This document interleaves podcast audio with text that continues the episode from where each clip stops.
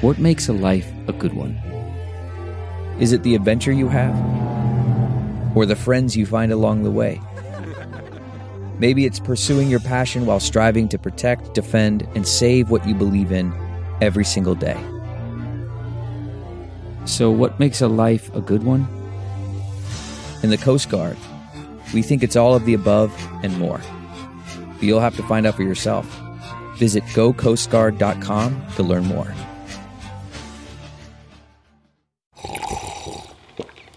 That's not just the sound of that first sip of Morning Joe. It's the sound of someone shopping for a car on Carvana from the comfort of home. That's a good blend. It's time to take it easy, like answering some easy questions to get pre qualified for a car in minutes. Talk about starting the morning right. Just like customizing your terms so your car fits your budget. Mm-mm-mm. Visit Carvana.com or download the app to experience car shopping the way it should be convenient, comfortable. Ah. Okay, picture this. It's Friday afternoon when a thought hits you. I can spend another weekend doing the same old whatever, or I can hop into my all new Hyundai Santa Fe and hit the road. With available HTRAC, all wheel drive, and three row seating, my whole family can head deep into the wild. Conquer the weekend in the all new Hyundai Santa Fe. Visit HyundaiUSA.com or call 562 for more details. Hyundai, there's joy in every journey. Welcome to episode 197 with my guest, Chris Gethard. I'm Paul Gilmartin. And this is the Mental Illness Happy Hour. Honesty about all the battles in our heads, from medically diagnosed conditions, past traumas, and sexual dysfunction to everyday compulsive negative thinking. This show is not meant to be a substitute for professional mental counseling. I am not a therapist. It's not a doctor's office. It's more like a waiting room that doesn't suck. The website for this show is mentalpod.com. Mentalpod is also the uh, Twitter handle you can follow me at. And uh, go check out the website. There is a forum you can join. You can fill out surveys. You can see how other people filled out surveys. And those of you that are regular listeners know the surveys are a big part of the show, and it's where a lot of people dump their uh, their secrets and their pains and their struggles, and uh, um, many of them quite elegantly, it was bet- between elegantly and eloquently. Yeah, elegant. It was very elegant of you. Um, so yeah, go check out the website and um, let us get to it. I think, I think that's. Oh, I want to mention that I'm going to be in Toronto um, Saturday, November fifteenth. Uh, as part of the Rendezvous with Madness Film Festival, and I'm going to be interviewing um, former NHL goalie Clint Malarchuk and I think the show's at seven o'clock. And I'll put a link on my website to uh, to get tickets. But if you if you Google uh, Rendezvous with Madness, um, and then just click on schedule, you'll find it, and there's a link there um, where you can either call the box office or you can order them online. Um, and I'm also going to be at the Food and Wine Festival in Dubuque, Iowa. I'm not going to be performing, but I'm just, you know, kind of milling around being a being a pig, uh, eating food, and uh, that is uh, that would be good to have that date before you opened your fucking trap, Paul. I want to say the first week of November, second week of November, first week of November. God damn it. I'm I am not going to get up and go find out what that is. I'm not. Uh, if you, you just Google the Dubuque uh, Wine Festival on the river, and uh, then go fuck yourself. How's that grab you? Let's get to some surveys before I completely self implode. Uh, Ivy's come in to make fun of me. Uh, this is from the struggle in a sentence. This is filled out by a guy who is in his 50s and he calls himself fraud, fraud, I'm a fucking fraud. So you know he's brimming. He's brimming with, uh, this is my brother from another mother. About his depression, he writes, just slip into a deep dark pit where I can barely move or breathe. It eventually passes.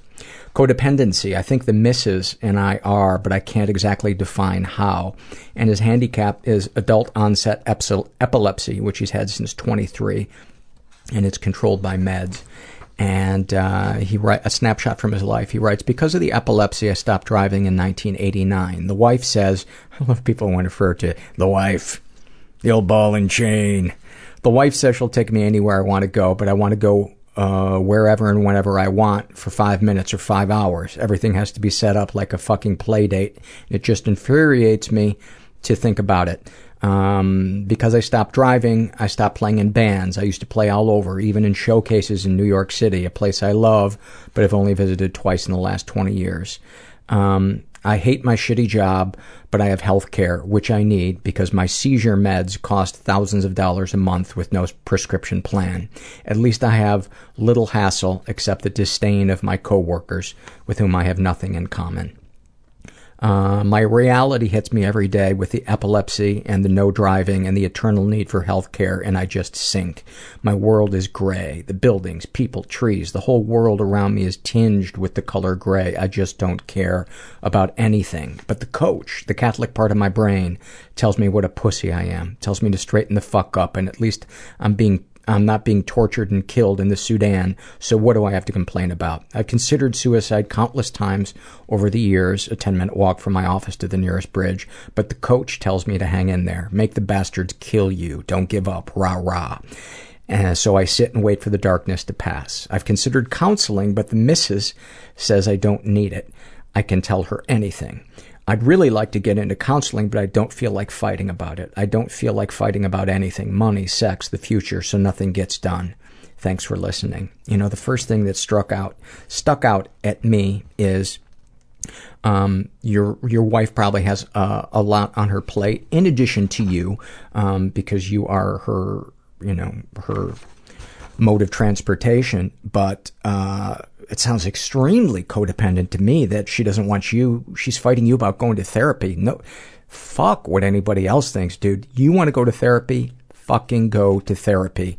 And don't let somebody wear you down because a lot of times it's like the spouse who's willing to go toe to toe longer winds up getting a foothold in that relationship and getting everything they want because and it might not even be conscious but in your brain you don't have the energy, probably because you're depressed, to go toe to toe. But you don't have to win an argument to go to therapy. Just fucking go. That was pretty good of me. That was very eloquent. This is filled out by, and, and I can't imagine the burden of living with uh, epilepsy and not being mobile uh, yourself. Um, I didn't want to minimize that at all. I just think that's clearly obvious to anybody who heard your your your story. And uh, get out there and fucking jam, brother. I'm so uncomfortable that I just said that. This is struggle in a sentence filled out by a transgender uh, female to male uh, who calls himself Maxter, and about uh, his depression. Stuck in quicksand and ropes thrown by friends seem like snakes. That's a fucking great one. Are you a secretly a teenage girl in disguise? Because usually the as regular listeners know, the, the teenage girls seem to have a way with words in the struggle in a sentence. Um, anxiety. Um, actually, alcoholism, drug addiction. The drink you drown your troubles in, it's the trouble you're in now. That's quite profound. Thank you for that. This is filled out by Sam. Uh, he's gay in his 40s and about his uh, depression feels like watching a movie of someone else's life, but the ending is just a blank, dark screen. Um, alcoholism and drug addiction. Uh, he goes, though I'm not alcoholic, my parents were, and they could only express emotion love, hate, anger, rage, sadness when drunk. It makes you question every feeling you ever had and every positive word ever said to you. Wow, that's deep and I definitely relate. Um, about his sex addiction, he writes, Sometimes I have sex not because I'm interested in the guy, but because I want the emotional connection. I hate myself for it afterwards. Fortunately, since starting therapy, the frequency of this is much, much less. And um, he writes, I spent so much of my childhood chasing, uh, about codependency, chasing affection. When I realize I'm chasing someone's attention, desperately wanting them to like me or love me, I feel greasy. Um, thank you for that. And he is a big believer in therapy. He says, uh, for everyone listening, get in with a good therapist immediately, and it's in caps. Seriously, don't put it off. It'll change your life. I only wish I had discovered therapy at 20 rather than 39. Thank you so much for that, I, uh, Sam. I, oh, hold on. Hold on. intro acc- accidentally started to kick in. I'm all over the place. Um, this is uh, same survey filled out by a woman who calls herself Sty Young, Saint Young 06. And um, snapshot from her life, a couple of them. Trying my first support group and not being able to get out of the car. Still can't go back. I eat lunch at my desk daily. Avoid the break room like the plague. I can't answer the phone or the door. Sometimes even email. I think a lot of people relate to that.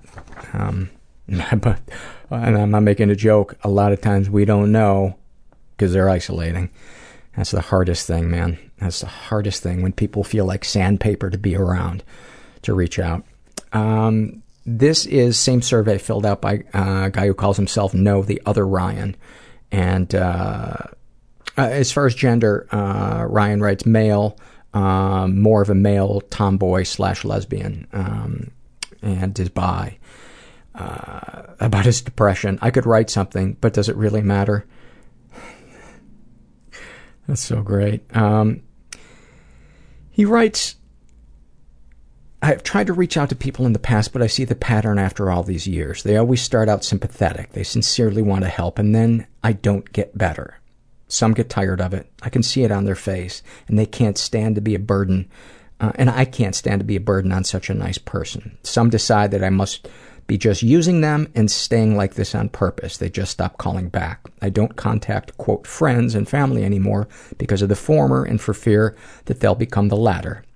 And I don't blame them for it at all, but every time someone else uh, close gives up on me, it makes it that much harder for me not to just give up altogether.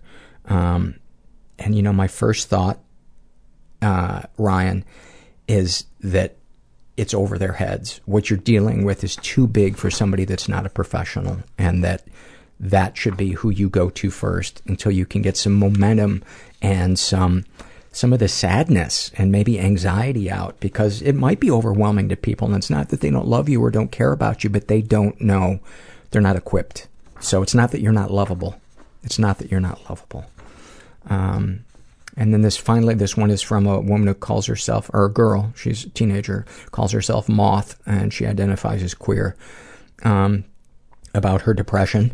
Uh, feels like everyone is watching me drown and throwing rubber ducks while I beg for a lifeboat.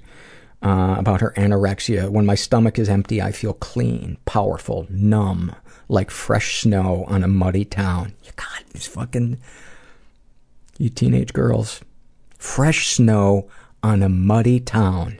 God damn it, that's beautiful. Um, about her mood swings. I'm on my very own personal terrifying roller coaster. I know the plunge is coming, but the view from the top is to die for.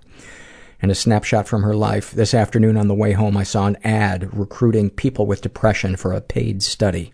I thought about writing down the contact info, but I was just too tired and apathetic to bother.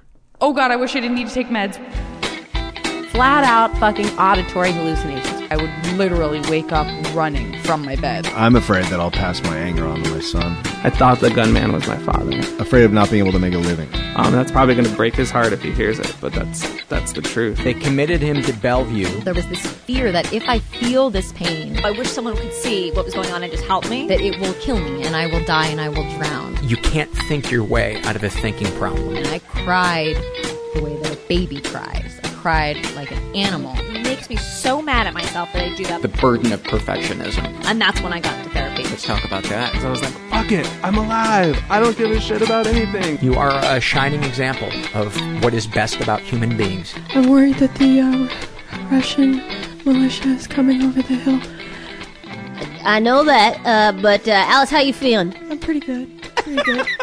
like, I'm here with Chris Gethard, uh, who was recommended many times uh, as a as a guest to me by by listeners. And when I did some research online and uh, kind of saw the body of work and stuff that you've done, especially the letter that you wrote to that back to that kid who um, felt comfortable enough with you to open up Yeah. about his life, uh, I was like, oh, I, I, I think I know what they mean, why, why they're suggesting him as a guest. Yeah, it seemed like a good fit. I started having people tell me oh, you should really be on, be on the show. A similar, similar thing. It sounds like. So I'm glad it's finally happening. That's Yeah. really nice. Yeah, I love too how when you tweeted me that you were going to be in town, um, you said if you're bored or you need a guest. I was like, God, that sounds like me. So Yeah. afraid that I'm Oh, going yeah. to assume I'm worthy Yeah. to be a part of somebody's big time project. Yeah, I'm like very legendary for apologizing over and over again and thanking people over. And I was just staying with a friend of mine the past two nights, and he he finally was like, "You have to stop thanking me. It's getting really annoying. It's, like, it's appreciated, but awesome. it's really really annoying how much you're thanking me. Like we've been friends for ten years. You can stay on my couch." That's uh, um, Kathy. Um, God, why am I blanking on her last name? She was in Step Brothers. Hilarious actor. Um, God, what? What is she was? She was a guest on the show, and I'm fucking totally blanking on her her name.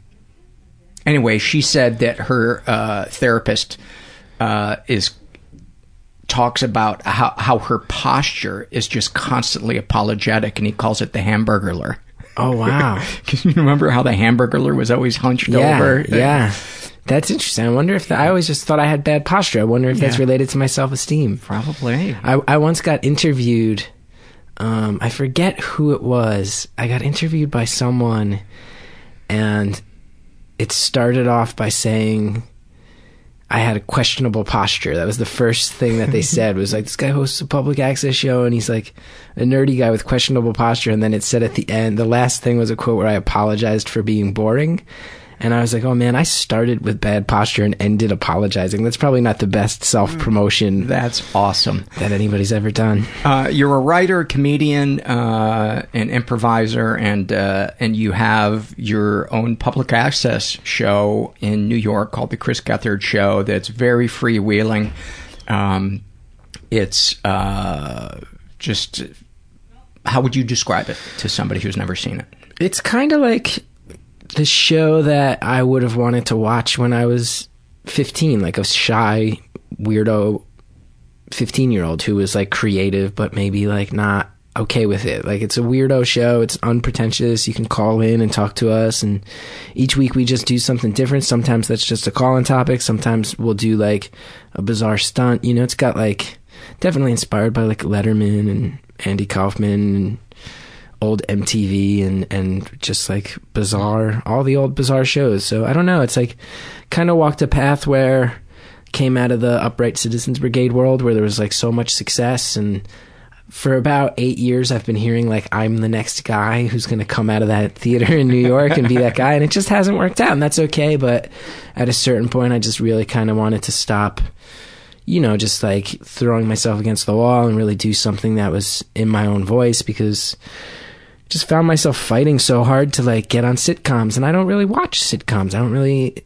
love sitcoms. So I was like, why am I fighting so hard? I'd rather just like be this weirdo New York guy kind of like embraces how strange this city is and signed up for public access and it just kind of turned into its own thing. It's been cool. It was a very rambly explanation, but no, no, I think it's it's it's yeah, great. it's like fun and interactive and and rough around the edges and we we like when people call up and become a part of it. There was a stunt you did where you hired a kickboxer Yeah. to uh, kick you every time you missed a question about your friends. yeah, anytime I got a piece of info wrong about my friends, a lot of that you'll see. Like if you go back and watch a lot of the early episodes, we we figured out what we were doing, just like anything, more and more along the way. But as far as mental health stuff goes, you can see in a lot of our early episodes, so many of the episodes are me being like physically beaten up for stuff. It's just like very. It's interesting because I like can actually watch the episodes, and at one point I like in my real life, not on the air, obviously, I broke up with this girl and like got into a much better place in my personal life. And all of a sudden, the episodes where people are like hitting me with wiffle bats just stop because like a lot of the um, self-induced pain just wasn't as necessary in my life anymore. It's definitely like. A, an art project where you can see how I'm feeling right under the surface a lot of the time. Fair to say you had become self-sufficient. Oh yeah, oh yeah, providing your own pain. Oh yeah, oh yeah. For other people's amusement. I like going on stages and cameras and hurting myself and having other people laugh at it. Uh, you're a big fan of the Smiths, and you have two Huge, Morrissey yeah. Morrissey tattoos, which I think we could probably wrap the interview up right here. Yeah, that's I think it. that's right? all. How many people have you interviewed who are Smiths fans? I would say Uh, this. Jen Kirkman is a huge, oh, huge, Smiths right? fan, Yeah, I would I would bet that per capita, like this has the highest median interviewees who at some point loved the Smiths. I I would would, have to imagine more than bet. any other podcast. Yeah, I would. Uh, I would bet, and uh, also I think a lot of um, uh, the demographic uh, tends to be more female than male, and I think another uh, person that they probably like a lot is Kathleen Hanna. Uh, I get that. I, imagine a lot. Oh, yeah. a lot of people. Have you seen uh, punk punk rock singer? The documentary um, about it- her. It's about Netflix. Yeah, Yeah, it's I watched. great. It's awesome. I had no, I had no idea who she was. I had no idea that she was the one that inspired the, the girl, Yeah, uh, Riot Grrrl. Riot Grrrl, uh, movement. Super cool. Yeah, she's this- married to one of the guys from to the Ad Rock. Boys. Yeah, so uh, hearing her reconcile her like feminist beliefs with marrying the guy who wrote the song "Girls" was really a very fascinating part of that It's documentary. cool. We're all complicated. But Yeah. let's get uh, let's get to to you and Sure. And your uh, your story. Where's a good place to start? I guess for the purpose of this, I would start. I don't know, like I. Uh, oh, and by the way, where can people find the the Chris Gethard uh, show? You can Where's the best place? go to the thechrisgethardshow.com, and my last name is spelled uh, like Get Hard, um, which is probably a good starting I- point I as never well. noticed that. Yeah, the Chris Gethard thechrisgethardshow.com. It's pronounced Gethard. It's spelled Get Hard, but uh, yeah, as you can imagine with that name, uh, kind of rough. It was weird. Like, I guess the place to start is the town where I grew up because it's weird. Like, my parents, they just celebrated their 40th wedding anniversary. Nicest people in the world. Gave us a really nice house. Like, grew up, we were pretty poor growing up, but they never really, we didn't really know the gravity of that. Like, they did a really good job protecting us. It was like everything outside our house. Like, a lot of it, I think, a, a lot of, I think a lot of the stuff with me is A, prone to it. A, a lot, you know, a lot of alcoholism in my family. Um, Any in your direct family? No, my my grandfather was a brutal alcoholic, and uh, his generation of our family were all kind of legendarily messed up. Like my my parents tell me a story like when my mom and dad started dating. There was one day where my dad showed up to pick up my mom for a date. My grandfather tried to fight him on their front lawn, like fist fight him, like it was bad. And my my mom saw a lot on her side of the family, so she wanted a house that had no booze in it. There was never a beer in our fridge the whole time I was growing up. Like if there was like some sort of party or family gathering, they'd bring it in for that so my uncles could have a drink. Otherwise, it was out. And then on my father's side, I didn't know any of this until after things kind of fell apart for me. My father's side, after I went into treatment for the first time, you know, I had to ask about my family history, and I knew about all the alcoholism on my mom's side, but my, I found out my grandfather on my dad's side had actually been institutionalized for a while um, which I'd never known growing up, but it made a lot of sense. Like he was, we lived across the street from him, very tight knit Irish neighborhood, and grew up across the street from him. And he was he was pretty nuts, and I always thought that was charming when I was a kid. I always thought he was like this funny old man, but then thought about it from the adult perspective, and it was like, oh no, he like had a complete breakdown at some point. I had a great uncle who like basically shit out his liver at one point like the drinking my was bad and then on the other side of the family Sadly, before YouTube. Oh yeah, oh yeah, it would have been a viral hit.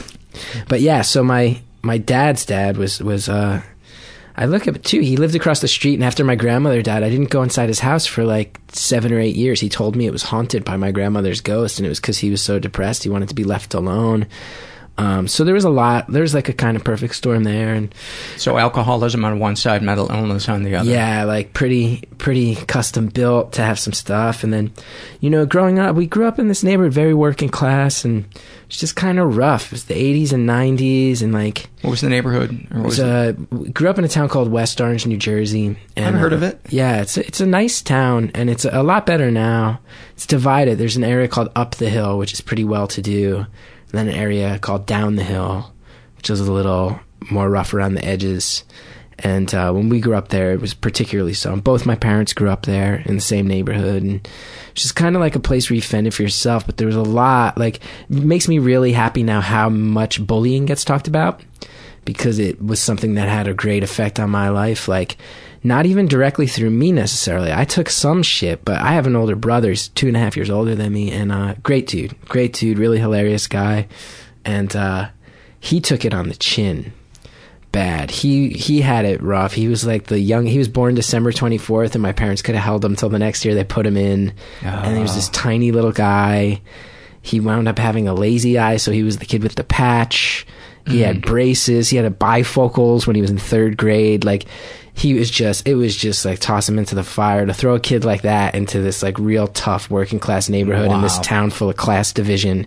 He was just a target. And I mean, like he, uh, you know, he really took it and, uh, it was really rough being a couple years behind him growing up and seeing it and it just made me very very angry. It made me very angry from a young age. Like i was very angry. I got in fights all the time as a kid and by the time i was in about seventh or eighth grade i'll, I'll never forget my brother had a friend in high school who came over our house and i was just sitting in our backyard kind of staring at the ground and he was the first person who ever he was like hey man like what's going on you all right and it was the first time where I was like, oh, other people are noticing what I'm kind of knowing about myself, which is that something's really off. Like it was really dark, and I was just like very angry. I mean, like one of the things that I don't Was there sadness in there with the anger, or was it Oh. mostly just anger? real sadness, real sadness. Uh, When I was younger, it was pretty dominated by anger, and then college is when the sadness really just like a tidal wave of it hit. And That seems to be really common for yeah, people. yeah, yeah, sadness and paranoia, like real severe paranoia in college. But you kind of like grow up in a family that's prone to having some issues between the alcoholism and the mental illness, and you see a bunch. It's like my brother, he once got beat up so bad that a bully broke his collarbone. Like real bullying, real severe, not not just a buzzword. And we went to this school system too that was nuts because my I remember my mom went down after that. He got beat up that bad. She went down to the school and she's like, "What are we going to do about this?" And the school's policy was like, "Well, the kid who did it, he has a real bad home life. If So? if we if we get him in trouble, his parents are going to beat him." And my mom was like, "Well, there has so there's just no no consequence. There's no consequence to this. A kid gets a bone broken." So I was a few years younger than that, watching that, and it was just like, "Wow, okay, I need to like." There's justice in this world I'm entering. Yeah, and it kind of made me, as a young man, kind of go through, starting in junior high, it kind of made me go through life, like looking for fights, like assuming bad stuff was coming and I better be ready to just like lash out.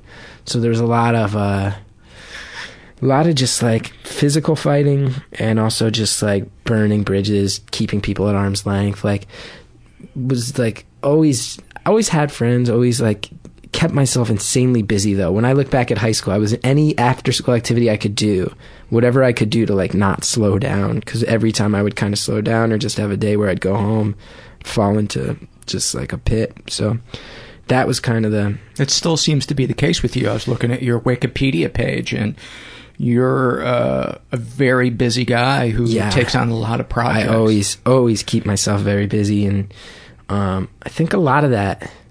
I got I got lucky in that in high school I had this teacher, this, the, the the woman who taught the drama classes in our school pulled me aside, and she was like, "You're kind of a wise ass." I think you should take my drama class. And I was like, I don't know. I don't know if that's for me. And she's like, just trust me. I'll make it worth your while. And then I'm tired of getting beat up. Yeah. Take a, take a drama class. Yeah. That'll take the heat off. but she did all improv games. It was all improv, and it was the first time where I realized, like, oh, like In this school where it's not. It was. It was not a great school. I don't think anybody who lives in that town would would argue that, especially in that era. And a lot, yeah, like a lot of just like brushing stuff under the rug. And then all of a sudden, there was one teacher who was like, "You have this manic energy that goes in all these different directions, but really." You should channel it into some creativity. Oh, what a great teacher. Yeah, I, I definitely. Her name is Melissa Blevins. I like still give her so much credit. Every once in a while, I'll send her a real sappy Facebook message that's just like, "Thank you, thank you so much." That has to mean the world to her. Uh, yeah, I hope so. I hope she realizes that I'm serious because it really does. Um, it really did. Just to have someone kind of realize, like, okay, like, there's a lot of there's a lot of bad shit going on in this school. There's a lot of misdirected energy, but I get the sense that you might be able to like channel yours towards something. And that turned a lot of things around for me. A lot of things. I mean, it was still a number of years and a lot of bad stuff before I went into therapy for the first time, but creativity became the the source. When I got to college, I joined an improv group and it was all I ever wanted to do was just like let's get up on stage, let's be funny, let's put it somewhere. And uh it was bad. Yeah. College college is when it got bad. Got Talk, talk about that. let's see, like it. Where'd you go to school? I went to Rutgers University, which is the state school of New Jersey, and uh, kind of, I look back at it, and I had gotten into Fordham. I was really excited to go to Fordham University in the Bronx, which is like a small uh, Catholic school, really good school, and then just told my parents one day, I said, I'm going to Rutgers. And Rutgers was my safety school. I hadn't really written an essay to get in. I had good grades. So growing up in New Jersey, have good grades. Like, you know, it's a state school. They'll let you in. And my parents were like, Rutgers, you haven't even like visited. And I was like, that's where I want to go. Why? why? It's fine. I look back at it and it was a real cry for help. It was like a real, like, I wanted my parents to sit me down and say, what is going on. But then I was also very, very good at hiding what was going going on. For years, I was able to just convince everybody, anybody who approached me. Part of why I've always kept myself so insanely busy, like you pointed out, is I've always been like, okay, I got like nine things going on. And if the people from this one thing sit me down and say, like, you seem like you're in trouble or having a tough time, I can go like, no, no, no, no, I'm fine. And then focus on the other eight things and ignore that ninth thing and just kind of bounce around and But but why? Why? And by the way, Rutgers should put that on their brochure. Uh, Chris Gethard going to Rutgers was a cry for help. total cry for help. Total cry for help. Why? Help me understand why choosing that school was a cry for help. Well, it was it was I got in I applied to three schools and got into all three and it was the least prestigious one I see. And I hadn't visited it and had shown no interest in it and showed a lot of enthusiasm for this other school. That was probably when I was a junior in high school or so. And then my senior year, I just started to feel really awful. And I think I kind of, I think it was like very much self sabotage on my end to go to this place that wasn't nice. And especially, they've actually, I will say, I'll give that school credit. They fixed it up a lot. It's a much nicer place when you drive around. In 1998, like, it was pretty beat up. It was not a pleasant place to be. And I just, like, chose to go there. I think it was really, like, definitely fueled by some self sabotage and, and, uh, I was kind of hoping someone would sit me down and be like, what is going on? Like, why, why are you just like okay with the third best option? Like, why aren't you excited anymore about these things you used to be excited by? So I think that was what I was hoping people would notice. And uh, some stuff like that came up, but nothing serious. And then when I got there, it became brutal. It became really brutal pretty quickly. Um, Brutal in what way?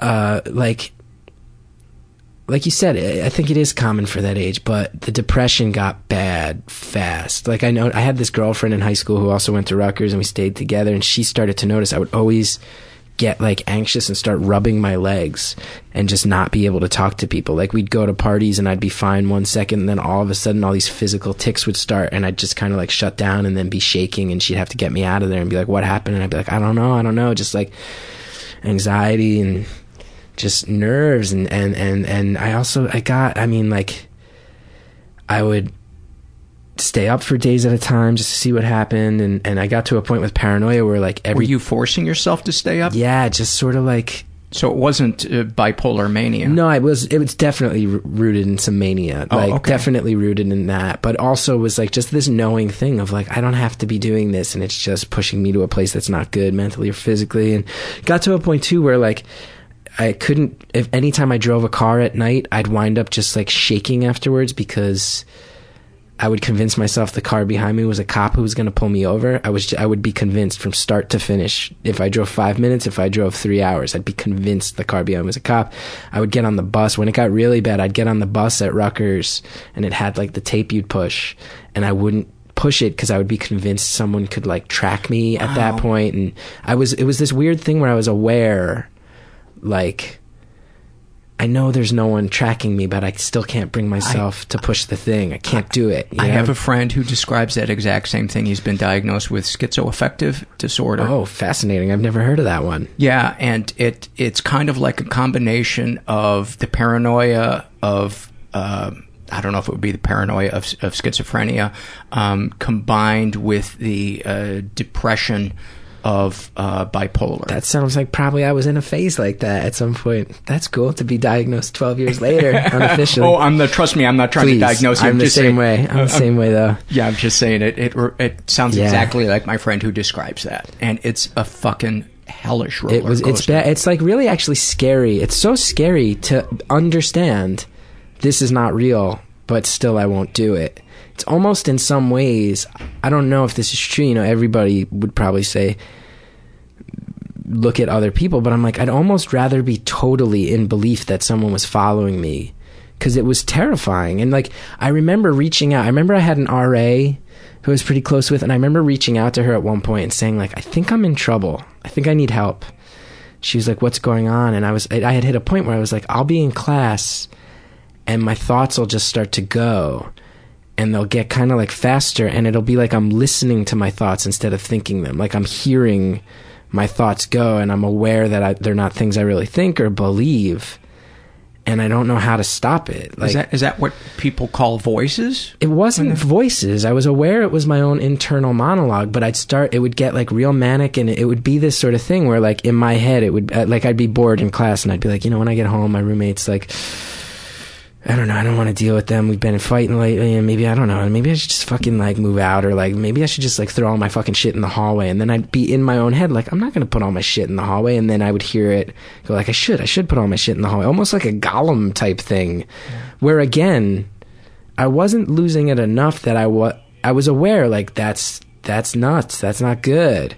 That I can't that I am aware that I have to like jump in on my own thoughts and stop them and redirect them and then they'll sort of sprawl out again. And I remember turning to her was really scared and she was just like, "Yeah, I don't know. Good luck."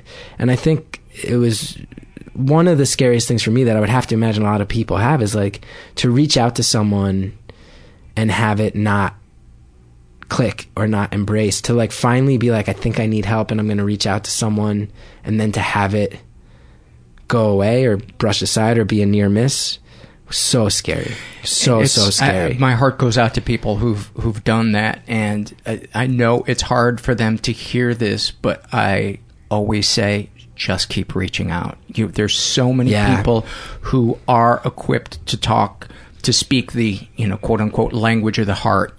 Um, and who have you know somewhat of a grasp on mental illness um, that they're there it's just it may not happen Yeah. Uh, and especially if you have a bad um, uh, rapport with therapist if Yes, a- I was just gonna say. People say that to me all the time. Like I tried to go to shrink, but he a was different one. He was he was like he was cold. I'm like, yeah, there's 95 others under your health insurance plan. Go try. My shrink is nuts. My shrink is insane. I love her to death though. She does not play by any medical rules. She's the best.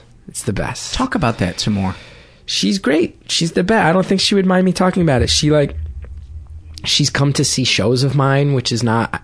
I don't think it. That's technically my workplace. Like your shrink shouldn't show up at your workplace. And there was one time she was at a show, and my parents were there. Excuse me, and they live near each other in New Jersey, and she got a ride home from them. Like my shrink has been alone in a car with my, Oh my parents. Like God, not good, so, right? no that's so inappropriate so inappropriate. But for me, it works. Like the last time I had, just to jump back, like by my senior year of college, I was actually getting to a point where I was like let putting me myself interrupt in for one danger. second is, yeah, is she a psychiatrist or a therapist she, any ther- any psychiatrist listening have probably yes, she's a nurse practitioner. Okay. Which is like a hazy middle ground. Okay. I have friends who are work in mental health, and when I describe her behavior, they'll be like, "She's a nurse. She's a nurse practitioner, isn't she?" And I'm like, "Yeah." And I guess they have a reputation for being kind of on the fringe, kind of play by their own rules. But she's great. is she able to prescribe meds She is. Yeah. I'm on Lamictal and Wellbutrin. high five lamictal Yeah. over here I love it. It's Yeah. great. No side effects. did you so you didn't experience hypomania when you first started taking it I didn't. Oh, no, Oh, okay. she did. There was a stretch into the last time I had like a major incident was 2012. It's really scary. Part of it was she did. She thought maybe I had some like ADD or OCD type stuff, and she was like, maybe if we put you on Adderall, it'll like help you avoid getting into situ rather than digging out of a hole. Maybe it'll help you avoid going into the hole. And it was a really bad call, and it helped lead to a really bad night at the end of a bad summer. It was it was 2012. It was rough. It was rough. Really when do bad. you when do you want to get into that I don't know. Do you go? Do you want to go chronological and lead up to it, or just You jump know, around? I've tried to go chronologically, and it just doesn't. A lot of times, it just doesn't feel organic. And the, Yeah. the downside of that is I lose threads all the time. But you know, this is Yeah. this uh, this is a good way for me to deal with my perfectionism. Well, I can- to- I, will say. I guess maybe the way to say it would be this: is like I've had I've had three major incidents, five years apart each time, which is either coincidence or means I need to brace myself for 2017. I can't tell. but um, and in be, the good thing, like the worst, probably the everything in college basically built to this incident, where I uh, I had been cutting myself a little bit, and uh, that got really dark. Where would you cut? Uh, I would cut on my forearms, like on the like around around the corner from my wrist, you know. And I had I had like a my whole senior year I had like a scar here that I would always just like pick it back open with the edge of a knife. I would just like not let it heal. Why did you choose that part of your body? I don't know. I think I, if I remember right, I think I cut my arm at work and then just kept using it, uh, just kept opening it up. Mm. So I think it kind of occurred naturally, but I think I had some fascination with the idea that it was like right here and then a few inches away I knew like this was death. You know what I mean? Like I knew that this was the part that would kill me. And I was right there. And I remember once doing that, I was sitting in my room in the dark and one of my roommates came in and he was like, dude, what's going on? Why are you just sitting in the dark? And then he turned on the light and I was bleeding and he was like, how the fuck did you get that cut? And I lied. I was like, oh, work, whatever, blah, blah, blah. So that year was getting bad. And then at the end of that year, probably uh, the probably the worst it got for me was I, I had this incident where I uh, I didn't crash a car on purpose, but I realized like I didn't stop myself. I was in a situation where I could have hit the brakes, kind of opted not to. You know, kind of was like, okay, it'll just be a car accident. You know, and that was Did you want to die, or did you just want to Uh, feel the punishment? No, I, that that was that was. I was well aware this could kill me. Like I, I crashed. I this truck was in front of me, and he went to turn, and then he turned off his signal and started to go straight again. And I had been going around him, and I realized, like, oh, I'm gonna hit him. And I just let it happen. Like I could have hit the brakes. I knew it was going on, and he. uh we were in this suburban neighborhood. We're still going fast though. It's like one of these streets in Jersey where it cuts through the whole town, so people fly, even though it's just one lane each direction. And I wound up driving into this wall that divided this guy. This there was like a terraced lawn that had like a retaining wall, and I hit that. Went up in my car, bounced down, and like almost like the seatbelt caught right before I hit my head on the steering wheel. And I remember, I remember like feeling like thinking like, is my are my brains gonna go that way or that way if the steering wheel knocks them out? Like it was really, I was very calm about it, but I was aware that it was really bad. And the door, the car was totaled completely. Car never was driven again. And I remember, I remember the door had caved inward, and there were all these like, like metal things where I was like, oh, if I like had landed three inches further to the left, those would be in my guts right now. And it was really bad. And then the driver of the car, he got out and he was like yelling at me, threatening to beat me up. And then the guy who lived in the house whose lawn we were on, he came out. He's like, dude, you leave him alone. He's just a kid. He's just a kid. And all these housewives, all these Jersey housewives were coming. Like, all these. I was sitting there and I just heard. I, I think back to it and it makes me laugh. Like, just heard these voices with that, like, North Jersey Carmela Soprano instinct, just going, like, is he dead? Oh my God, is he dead? Is he dead? And I was sitting in my car and I was like, am I? Like, am I a ghost? Like, am I dead? And this guy starts yelling at me, I'm gonna fuck you up, get out of the car, I'm gonna fuck you up. Then I hear this other voice like, whoa, calm down, he's a kid, he's a kid, look at him. And then the guy who I hit, he he got in his truck, he drove away. I don't know why. I have no idea why I caused the accident. I don't know what it was, but he got out of there. I got out of the car, I was in total shock. This was one of the worst, this is the worst moment of probably the worst day of my life.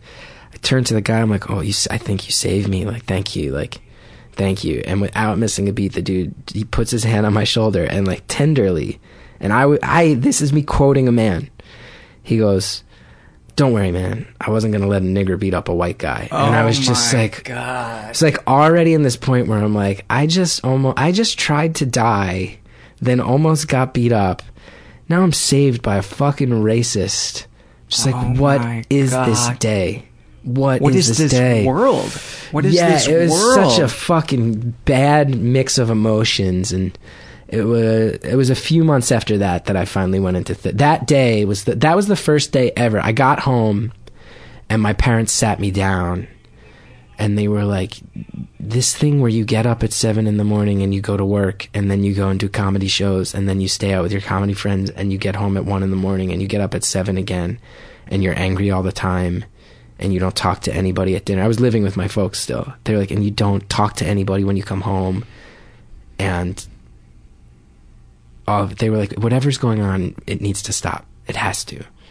And I remember I, that was the first time they really like gave it to me like that. Did they ask you did, at, at at that point, previous to that point, had they tried to pull whatever was in you out? Had they tried Not to say so much. I tell you, we like we grew up in like you know very Catholic, working class. Like you keep your problems to yourself and you just tough it out, you know. And I think there was a little bit of that going on. That's how both my parents were raised. So would it be fair to say that you didn't feel felt, even though you knew your parents loved you and cared about you? You didn't feel like the inner you was being seen and I think, it- you know, thinking back on it, I would say I was aware they were concerned, and that made me feel both guilty and weak. You know, like I should be able to fight through this. Because I was aware. I'm like, I'm a 22 year old kid. I'm a 22 year old white male whose parents are still married and happy with each other. Like, should be fine. So I was aware, like, I should be fighting through this. I, you know, I was. and Chris, I, I can't tell you how many people I hear from who struggle to have compassion for themselves because of what you just described. Yeah. Because nobody's being molested or beaten.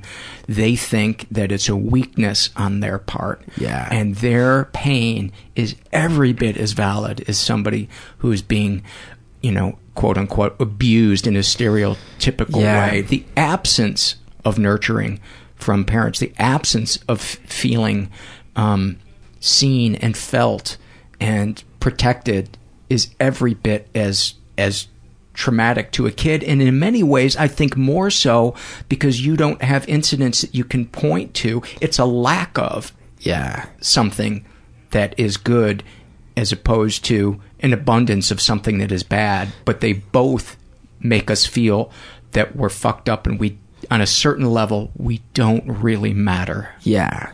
And I think, like I was saying before about some of the other stuff, it's that, it's also that nasty thing where it's like, I'm feeling all this shit and it's killing me. It's making me not want to be alive. And that's like the emotional feelings that will make me curl up in a ball in the corner of my room. But intellectually, I'm aware that I've got a lot going for me.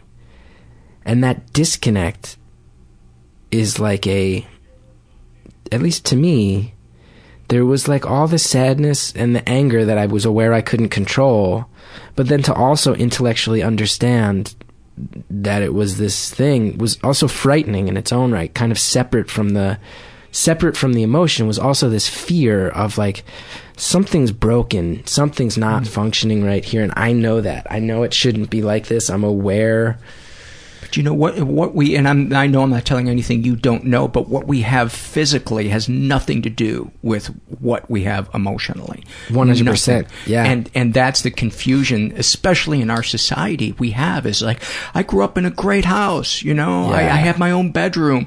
Uh, you know, my parents. We had dinner every night. Uh, Yeah. they paid for college. I got my own car. How could I be so sad? Yeah. None of that shit. that was it for me. anything. Like my my dad, he made some money when I was in high school, and it was that thing. It was like our family was happy. Like, oh, we're through the woods. We moved to a better town. It was like, oh man, feeling good. And then you know, I'd have a couple hours every day where I would just be so just silent and sad and then I'd come out of it and be like what the I why am I the one dragging us down when things are finally getting better you what know Do you, what do you think the teenage you would have said if your parents had sat you down, sat you on the couch between them, and they both held your hand, and they said, "Chris, we love you so much. Can you please share with us the pain that's going on inside. I think it would have been. I think it would have been a good thing, and I think they. Do you think you would have opened up, or do you think you would have stayed shut down? I think ultimately I would have opened up. I think they would have said their very North Jersey version of that, and I would have had my very North Jersey What would that- acclamation to that, where it would be. I don't think they'd say. I don't think they'd hold my hand and say, "Nothing can freak us out." And I think they'd say. I think they would have sat with me and said, like, "Hey, like, something's up. What's up?" You know, and I think I would have been like nothing, and they would have been like, "Stop bullshitting," and I would have been like, "I'm not bullshitting." They would have been, "You are," and then eventually, after a long time of that, it would have gotten to that point where I just said, "I get sad." Okay, that's what happens. I get really sad and I get really angry a lot of the time, and I'm not. I I kind of lose control of my thoughts, and that I think it would have been good. And I'll say too, my parents, I'm so close with them now and uh, they feel a lot of guilt. I, I almost feel bad even talking about it because they feel They shouldn't, because they No. weren't taught it. They weren't taught no how not to talk all. emotionally. Not only were they not taught how to talk emotionally, they were taught that you handle your own problems and you don't burden other people with your shit. You know, like that. I think that's very much like a and you blame Catholic yourself. thing. It's and so yeah, Catholic. It- very Catholic. Suck it up. Yeah, suck it up. Nobody else needs to know your problems. Like, keep it behind closed doors and just fix it. You know, do you think like that? Do you think that's part of the idea of God as a punishing God? I think, yeah, Catholicism. Holy shit, man! It's no joke. It is a guilt-driven. Every every It's a horror movie with glitter. every every punishment I ever had was like guilt-driven psychology. And and, and let All me, of it. And let, let me say the bad part of Catholicism, in Yes. my opinion. Oh, I know there's sure. a lot of really really sweet people who walk the walk who are Catholics, and it means everything to them, and they take what they like, Yeah. and they leave the rest. More power to them. There, And my brother, my brother's still very religious. Um, my, my mom, I think, still very much identifies as Catholic. To me, it played right into my issues. This idea that I do. I remember. I haven't even thought about this in years. I remember one of my early things that I can point to as like kind of this like panic shutdown. I remember when I was in Sunday school, they taught us about like Virgin Mary, how people see the Virgin Mary. And they said a lot of times young people who see the Virgin Mary, they die young. I guess that's been a thing. Is a lot of the people who say they have Virgin Mary sightings have died soon afterwards. Jesus Christ. And I remember staying up that night and just crying, just crying and crying. And it went on for a couple days. And I remember talking to my parents. I remember talking to my mom and saying, like, they told us that we die. We saw the Virgin Mary. And it, I look back now, I must have been in about fifth grade. That was probably one of the first times that I really lost it, which is really, I have not thought about that probably since fifth grade, which is really Wow. remarkable. Yeah, really remarkable. And I remember, yeah, that the Catholicism didn't work for me because of that. But yeah, So let's pick up the thread then. Um, yeah. So then 2007, I had another. So 2002, I finally went into treatment. Went on at that time it was Depakote, Wellbutrin, and then I got put on Risperdal, which is like an antipsychotic. And, and what was treatment? treatment was I went and started doing talk therapy with a therapist and I found him to be a very cold man. But I had this night, I tell you, I had this night where I was at the UCB Theater in New York. I was still living at home, though I started really young there. And I was driving home, I was driving over a bridge in New Jersey, and I was just offhandedly thought to myself, like, I should get out and jump. I kind of slowed down the car, and then I realized, like, oh, I fucking mean that again, you know? Like, this was after I'd crashed the car and all this, about probably six months after. I told my parents, uh, this is one of the worst things I ever did. I told them I was going to go see a shrink at Rutgers, and then never did it, and they never followed up because of kind of, I think, the nature of our culture. So, I had this ex girlfriend, and she had really seen me at my worst. She would come to my. The girl who I mentioned I went to high school with as well. She really saved my life because she, you know, just because we had dated for years, she would come to my house sometimes, and I'd be like in my underwear crying in bed. She she was one of the only people who really saw it. She's probably the only person who would who saw that up close when I was a kid. Because Boxer, boxers or briefs? back then boxers. Now I'm a boxer brief man. Now I'm a boxer brief man. Boxer briefs are the best. Yeah, I love them. The best of both worlds, baby. So I was driving. I called her, crying in the middle of the night, breaking down, and she's like, and we had, were broken up and not close at this point. She's like, "What's going on?" And I was like, you know, I'm, I just, uh, I'm thinking of hurting myself again, and I don't know what to do, and it's scaring me. And she finally was like, she talked me down a little bit while I was driving home, and she goes, "Look, you call. This has happened a couple times. You call me. I've seen this a couple times when we were dating." She's like, "I can't." I can't not do anything anymore. She's like, you always tell me you're going to deal with it, and then you never do. You say you're going to go see doctors, you never do. So she goes, you're going to go home tonight. You're going to wake up your mom. My dad was, uh, my dad lived in Puerto Rico at the time for work, so it was just me and my mom in the house. She goes, you're going to wake up your mom. You're going to tell her that you need help. And she goes, You've said before you're going to talk to them. You never do. It's been going on for years. She goes, I'm calling your mom at 7 in the morning and I'm going to tell her. So you better tell her before that, or else I'm going to tell her, and you're going to be eh, furious. Like you'll be mad at me and mad at yourself. So that's your option: is either you tell her now, or I tell her tomorrow. And is the best thing anyone ever did for me. It's probably the kindest thing anyone has ever done for me because she took the choice out of my hands. You Isn't know? it amazing the form that love can come in? Yeah, it was really beautiful, and I've thanked her for it. And she, she doesn't like it because I think it was such a dark thing for her, but she really, uh, really did save my life in like a not dramatic way. I think I was headed towards really, really bad stuff. It was getting worse and worse, and I was claiming I was getting help and wasn't. And then I went home and I woke up my mom. I just shook her in bed. It was about two in the morning. I had had a midnight show, and it, I had had I had started crying during the show on stage at UCB. I started just crying. Was it inappropriate for the scene, or well, did you luckily, make it work? Luckily, it was a sketch show where I was wearing a very elaborate costume that involved these googly glasses and a wig, so no one could really tell from the audience. But the other actors were like, "Dude, what the fuck? Like, what's going on in the green room? You just get get off stage for your your scenes. And you go off in a corner and you're like shaking. Then you go back out and you deliver your lines, and you run back here and you start shaking and crying. It was nuts, you know." So I woke up my mom, and it was so sad. But it was like it's like one of these moments in my life that I'll never forget, where I just woke her up, and she's like, "What's wrong? What's wrong?" And I was like, "Well, nothing's wrong like right now, like immediate. Like it's not. It's not like uh, someone's breaking the house or anything, but like I have real problems." She's like, "What do you mean?" I was like, "I just I have real problems. Like I am sad all the time. Just like I'm very sad most of the time." And she got out of bed and uh, she's like, "Yeah, like I, I, I know I can tell stuff's up. Like, you said you're gonna see a doctor. What did they say?" I was like, "I never did it. Like, I never did it.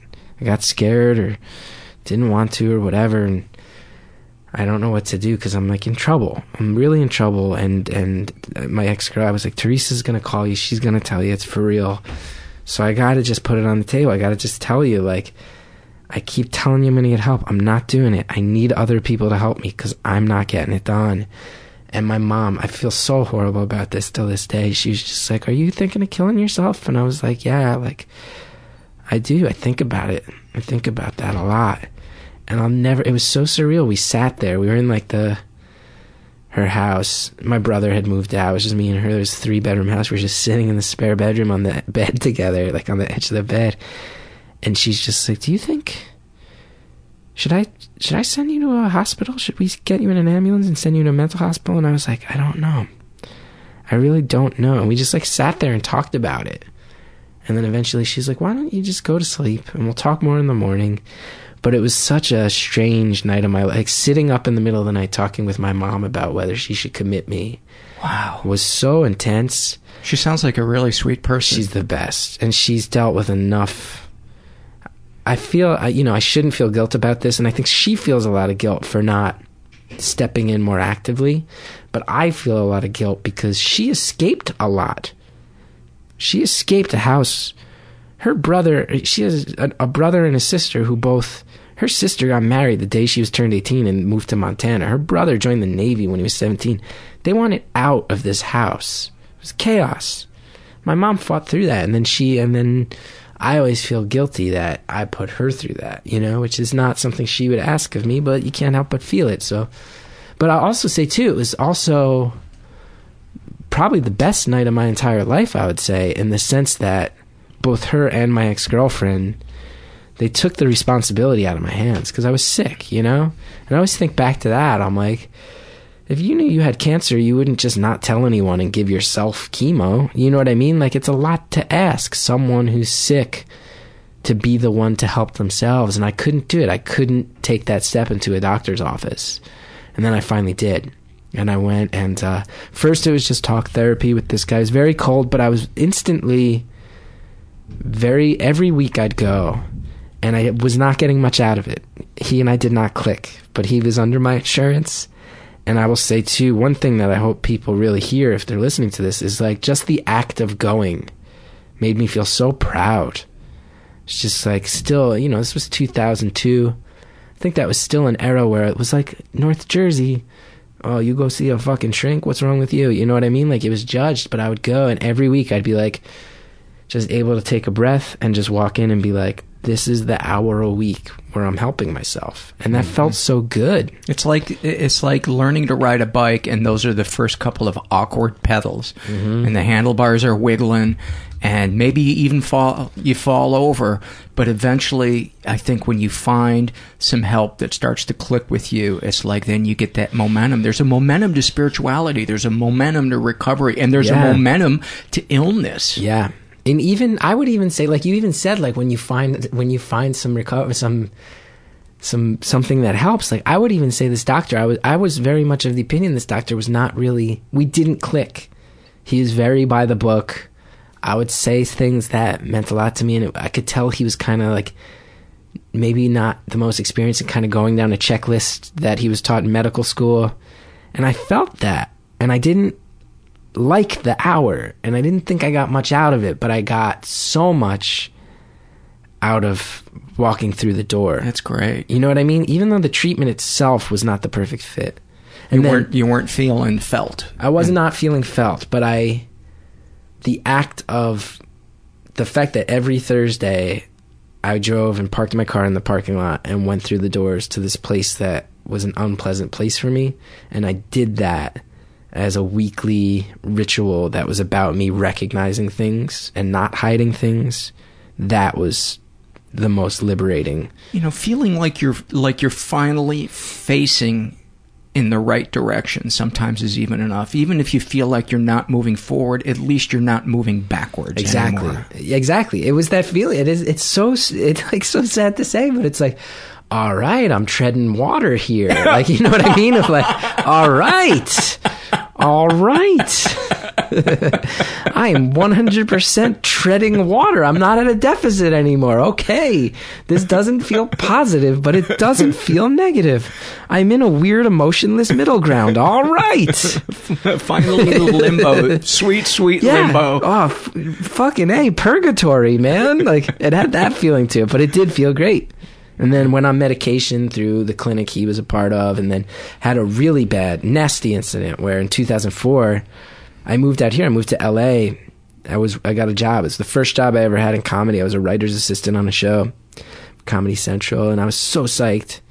I'd been taking my pills. I had side effects. They were rough. I didn't care was happy i was confident and my side effects were f- nuts what were the pills and what were the side effects I was on Depac- that was when I was on Depakote, Wellbutrin, and Risperdal. and you've been diagnosed with any disorder They, I've been over the years, I've been diagnosed as bipolar.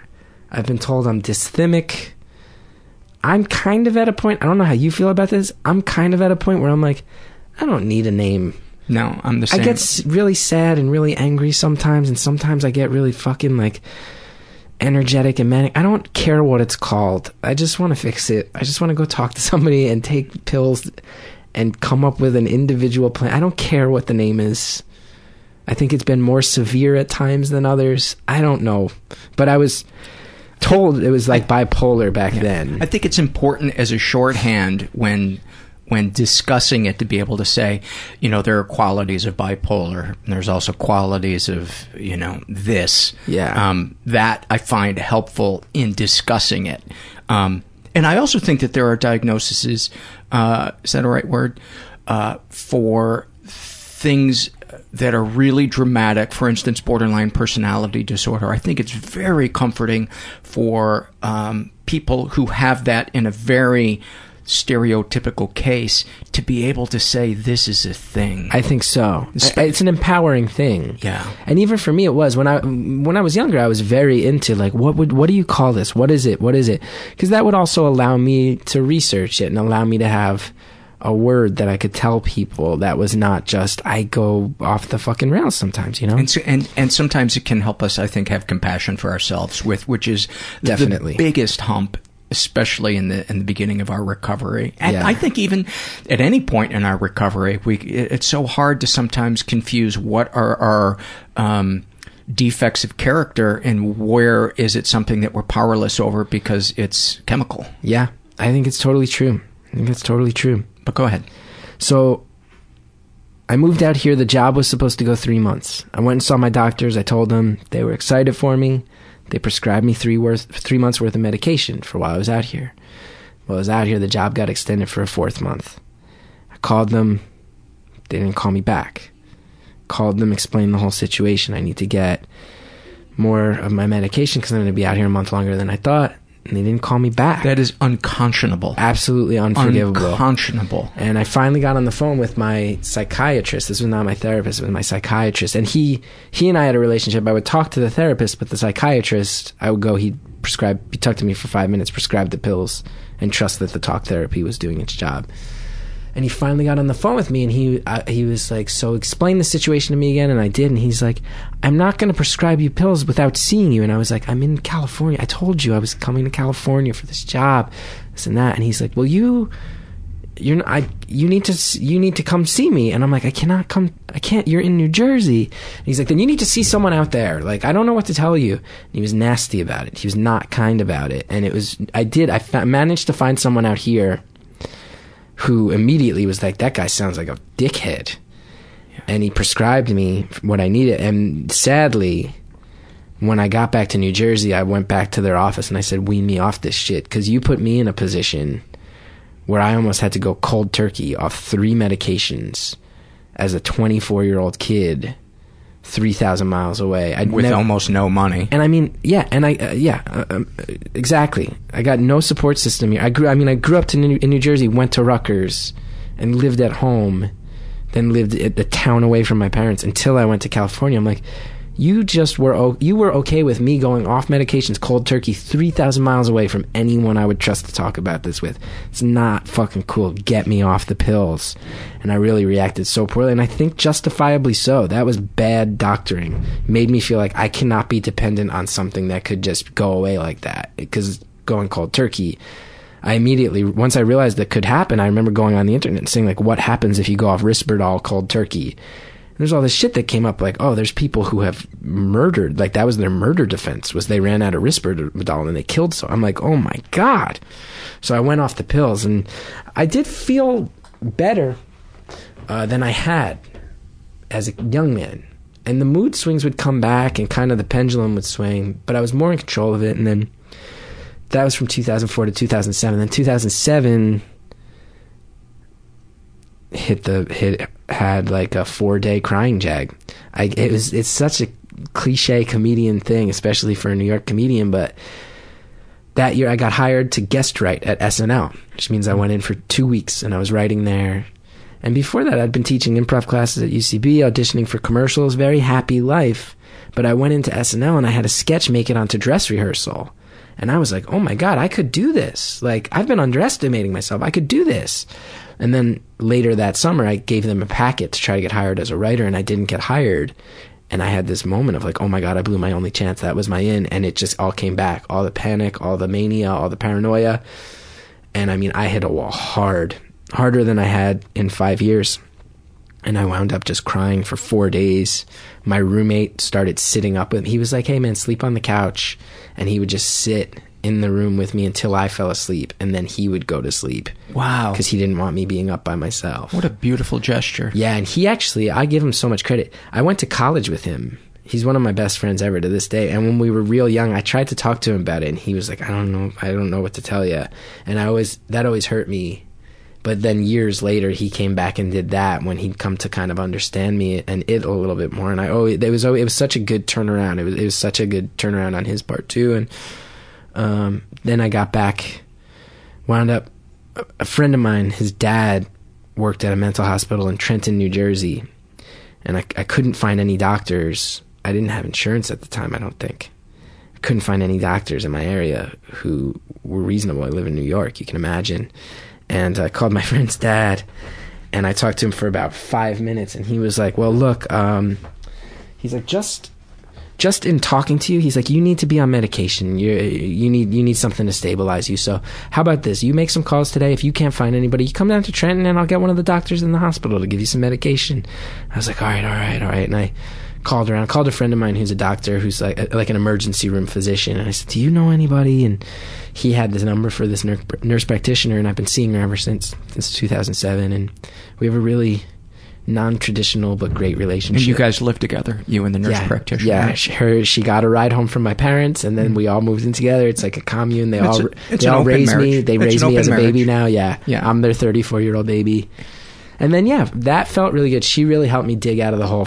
I think 2007 was the first time that I for real went on the medication and had treatment that I felt like was really helping, where I was on the same wavelength with someone. And even though she maybe is a little inappropriate with some of her behavior, it also means she's very, very hands on and involved and caring in a way that's also maybe inappropriate, but that works for me better than a medical school exercise or something that feels like that. What what's some of the stuff that's come up in talk therapy for you? Any epiphanies or breakthroughs? Yeah, a couple huge ones that she really helped walk me up to. One, one of the first things she said, she was like, So she's the only person you see, and she does talk, talk therapy as and well as prescribing. Yeah, yeah, yeah. Okay. We meet once once a week for about four years, and now once every two weeks.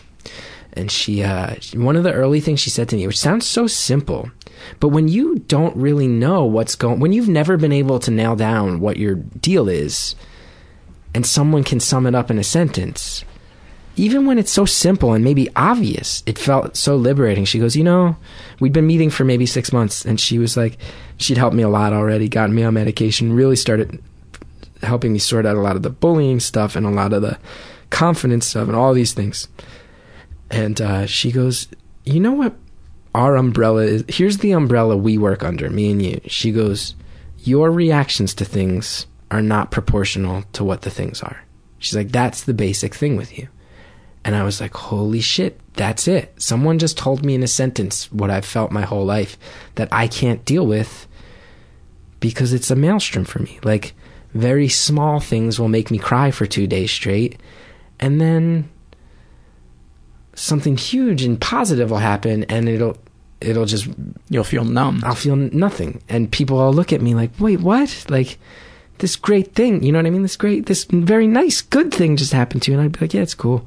And then somebody would be like ah we ran out of Cap'n Crunch. And i'd be like why? No why? I organize my life a certain fucking way you know like just flip out on my roommates or whatever. And she just said it like that. Your reactions to things are not proportional to the things. And it was this i was like fuck yeah that's great. That's awesome and then what are the other things? Another very simple thing. So that that helped you from then on, and that you could go, oh, this is that thing happening that, with me. exactly. It, it made me think that's that. And it, it, it, it gave me this mental it gave me this extra step in my reaction where i could take a breath where where yeah where like i'd go you know like i'd go to a store and try to order something and the person would snap at me. And before i went into like a rage i could take a step and say this doesn't need to be a rage it's a frustration like they're having a bad day I, I honestly Like- think ninety percent of society's ills could be cured if we could organically and truthfully take a deep breath. Yeah. And allow the truth to come in instead Yeah. of feeling that feeling in our body and thinking that's reality. Yeah, she it was so huge for me. And then the other great thing she gave me cuz so much I think as many creative people do, so much of my self-worth is determined by success. But then as you know and I'm s- sure from talking to everybody, I feel like so many of us realize like you chase these goals and then you get the goals and they don't fill what you thought they were going to fill No. and then you chase the next thing and it becomes like you're running up like you know, you're like quicksand. Like you're just always chasing it. And she, uh, she said to me, this was, I was like doing some freelance work for magazines. I was teaching improv classes, going on some commercial auditions, but I really, I wanted to be a writer, I wanted to be an actor, I wanted to be a comedian. And I wasn't doing those things fully. I was dipping my toe in some corners of those worlds, and it was killing me. I was like, I think I can make it. I think I'm as talented as a lot of the people around me who have made it, and it's hard to understand why I haven't. And she was like, I've been thinking a lot about this. And she's like, give yourself no other option. And I was like, what do you mean? And she's like, you don't want to be teaching classes or doing freelance magazine work? Stop today. You're done with it. And I was like, no, you're crazy. And we have a relationship where I can tell her, hmm. you're what you're saying makes no sense. She'll tell me stuff like, she'll be like, like I have, like with my public access show, we've been trying to sell it forever. I'm like, none of the networks want to buy it. And she's like, okay, well, you'll start your own network. And I'm like, you can't, you don't just start your own television network. She'll be like, why not? I'll be like, because you need to be like a conglomerate. You need to have billions of dollars. Like, what do you, no, that doesn't, what you're saying, I, like, I'll just yell at her and be like, that doesn't, what you're saying, it does not, it's not a thing you can even, it's not reality. Let's move on, you know? Like, we have this back and forth. But I was like, what are you talking about? Quit my jobs. That's how I pay my rent. I pay my rent through magazine work and teaching. And she's like, well, look, you're worried about if you can do it, but then you're not putting yourself in a position where you're doing it. So she's like, here's what's going to happen. You have some savings, no other option. You only make money by stuff that you're really proud of, that you're really into. Acting gigs you want, writing jobs you want, you go all in. You don't teach any more classes, you don't do any more freelance magazine stuff. None of this stuff where you're kind of like flitting around the edge of this world you want to be in. And I was like, it's really scary. That sounds scary.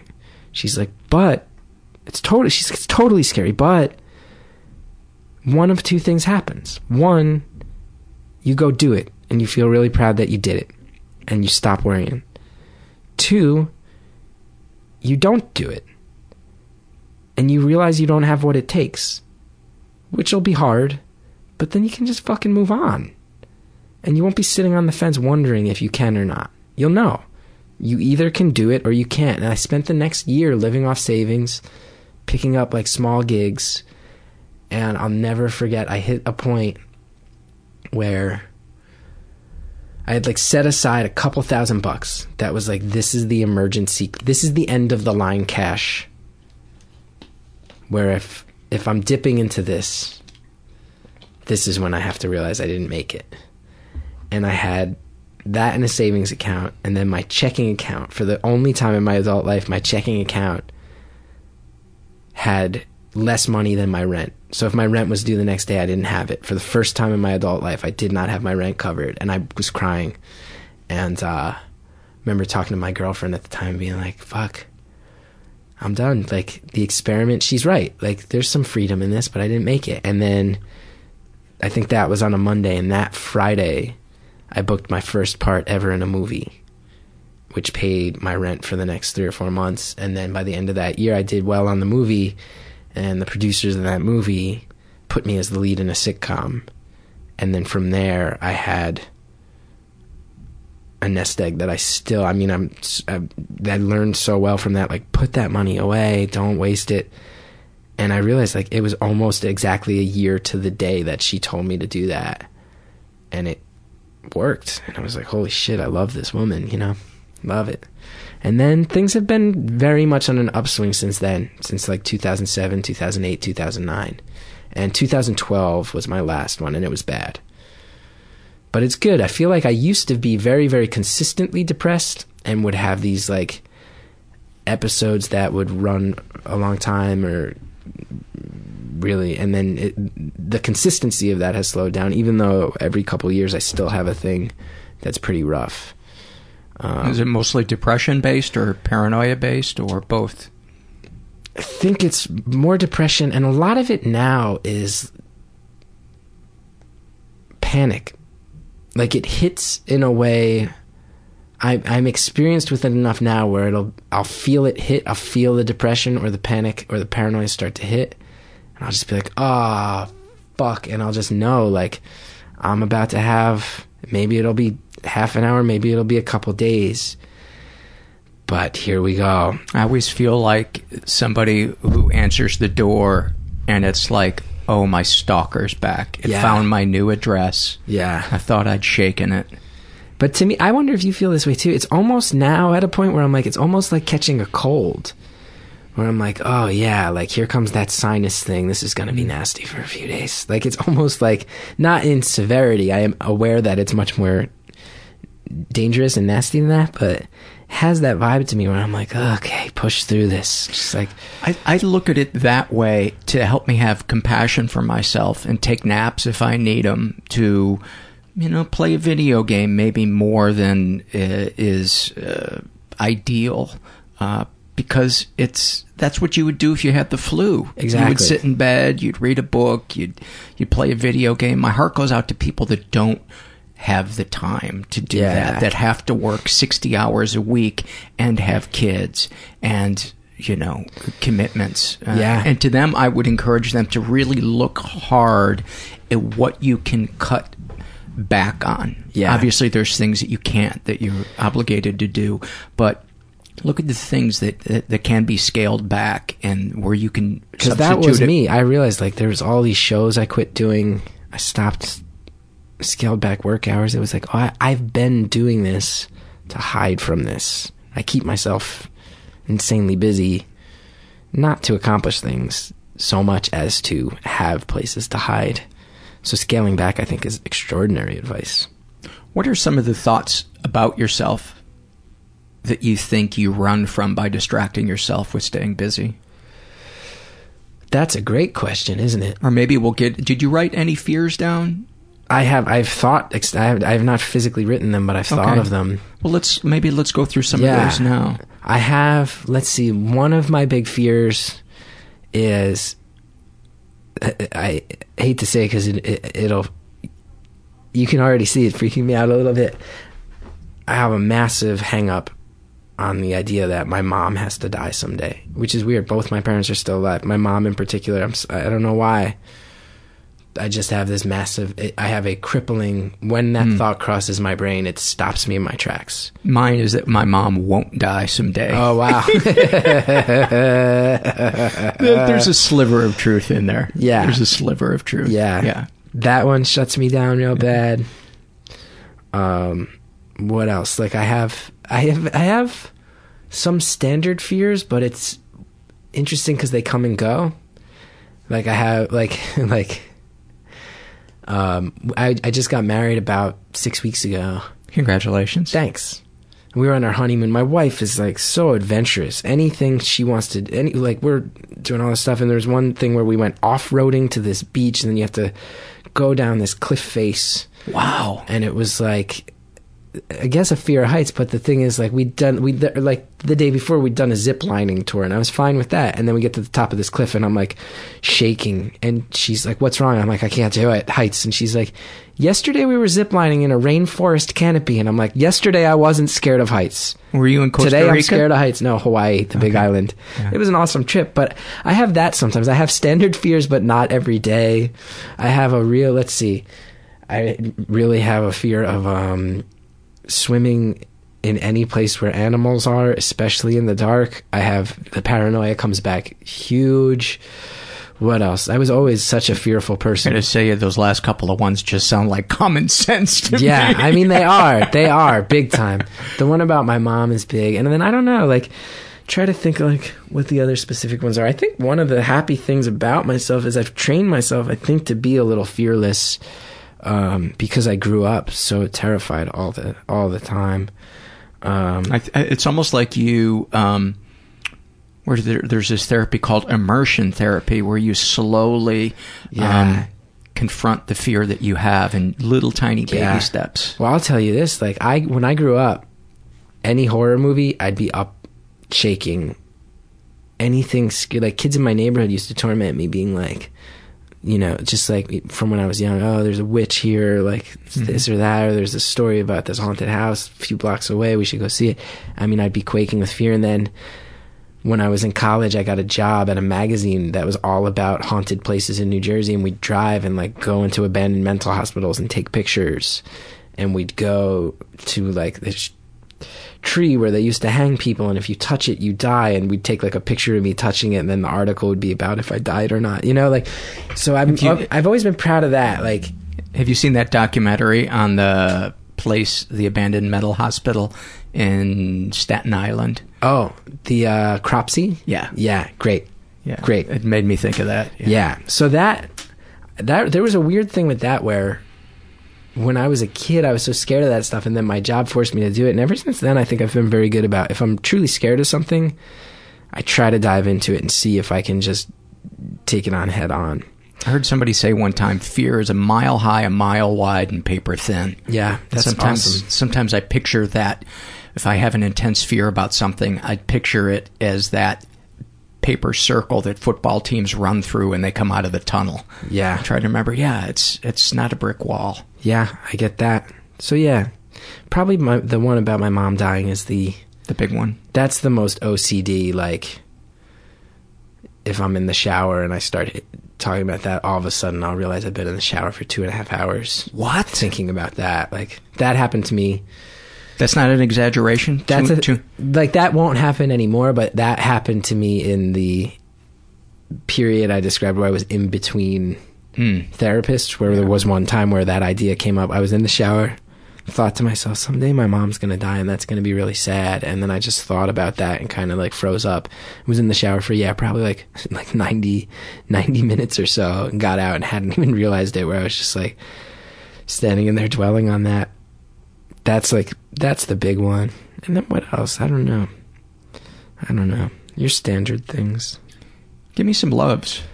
Loves. I love like when I love something, I try to love it all in. I love soda. Love soda. I love specifically glass bottle small regional brand sodas, especially if they're the ones who have been around for decades and decades, like Moxie and Ale-8-One. I'm obsessive about my soda. How about there's some crushed ice in there? You like that? No, I go right from the bottle. Right I don't want to water it down. I don't want to water it down. I'll put Yeah. the bottle in some ice to get it as cold as possible. Yeah. But I think it dilutes the soda. uh, like my, one of my favorites, and I never drink it because there's so much sugar in it, is uh, Coke from a bottle Yeah. uh, with crushed ice. That, Yeah. that with pizza, it, it doesn't get any better. But do you get the. Mexican Coke?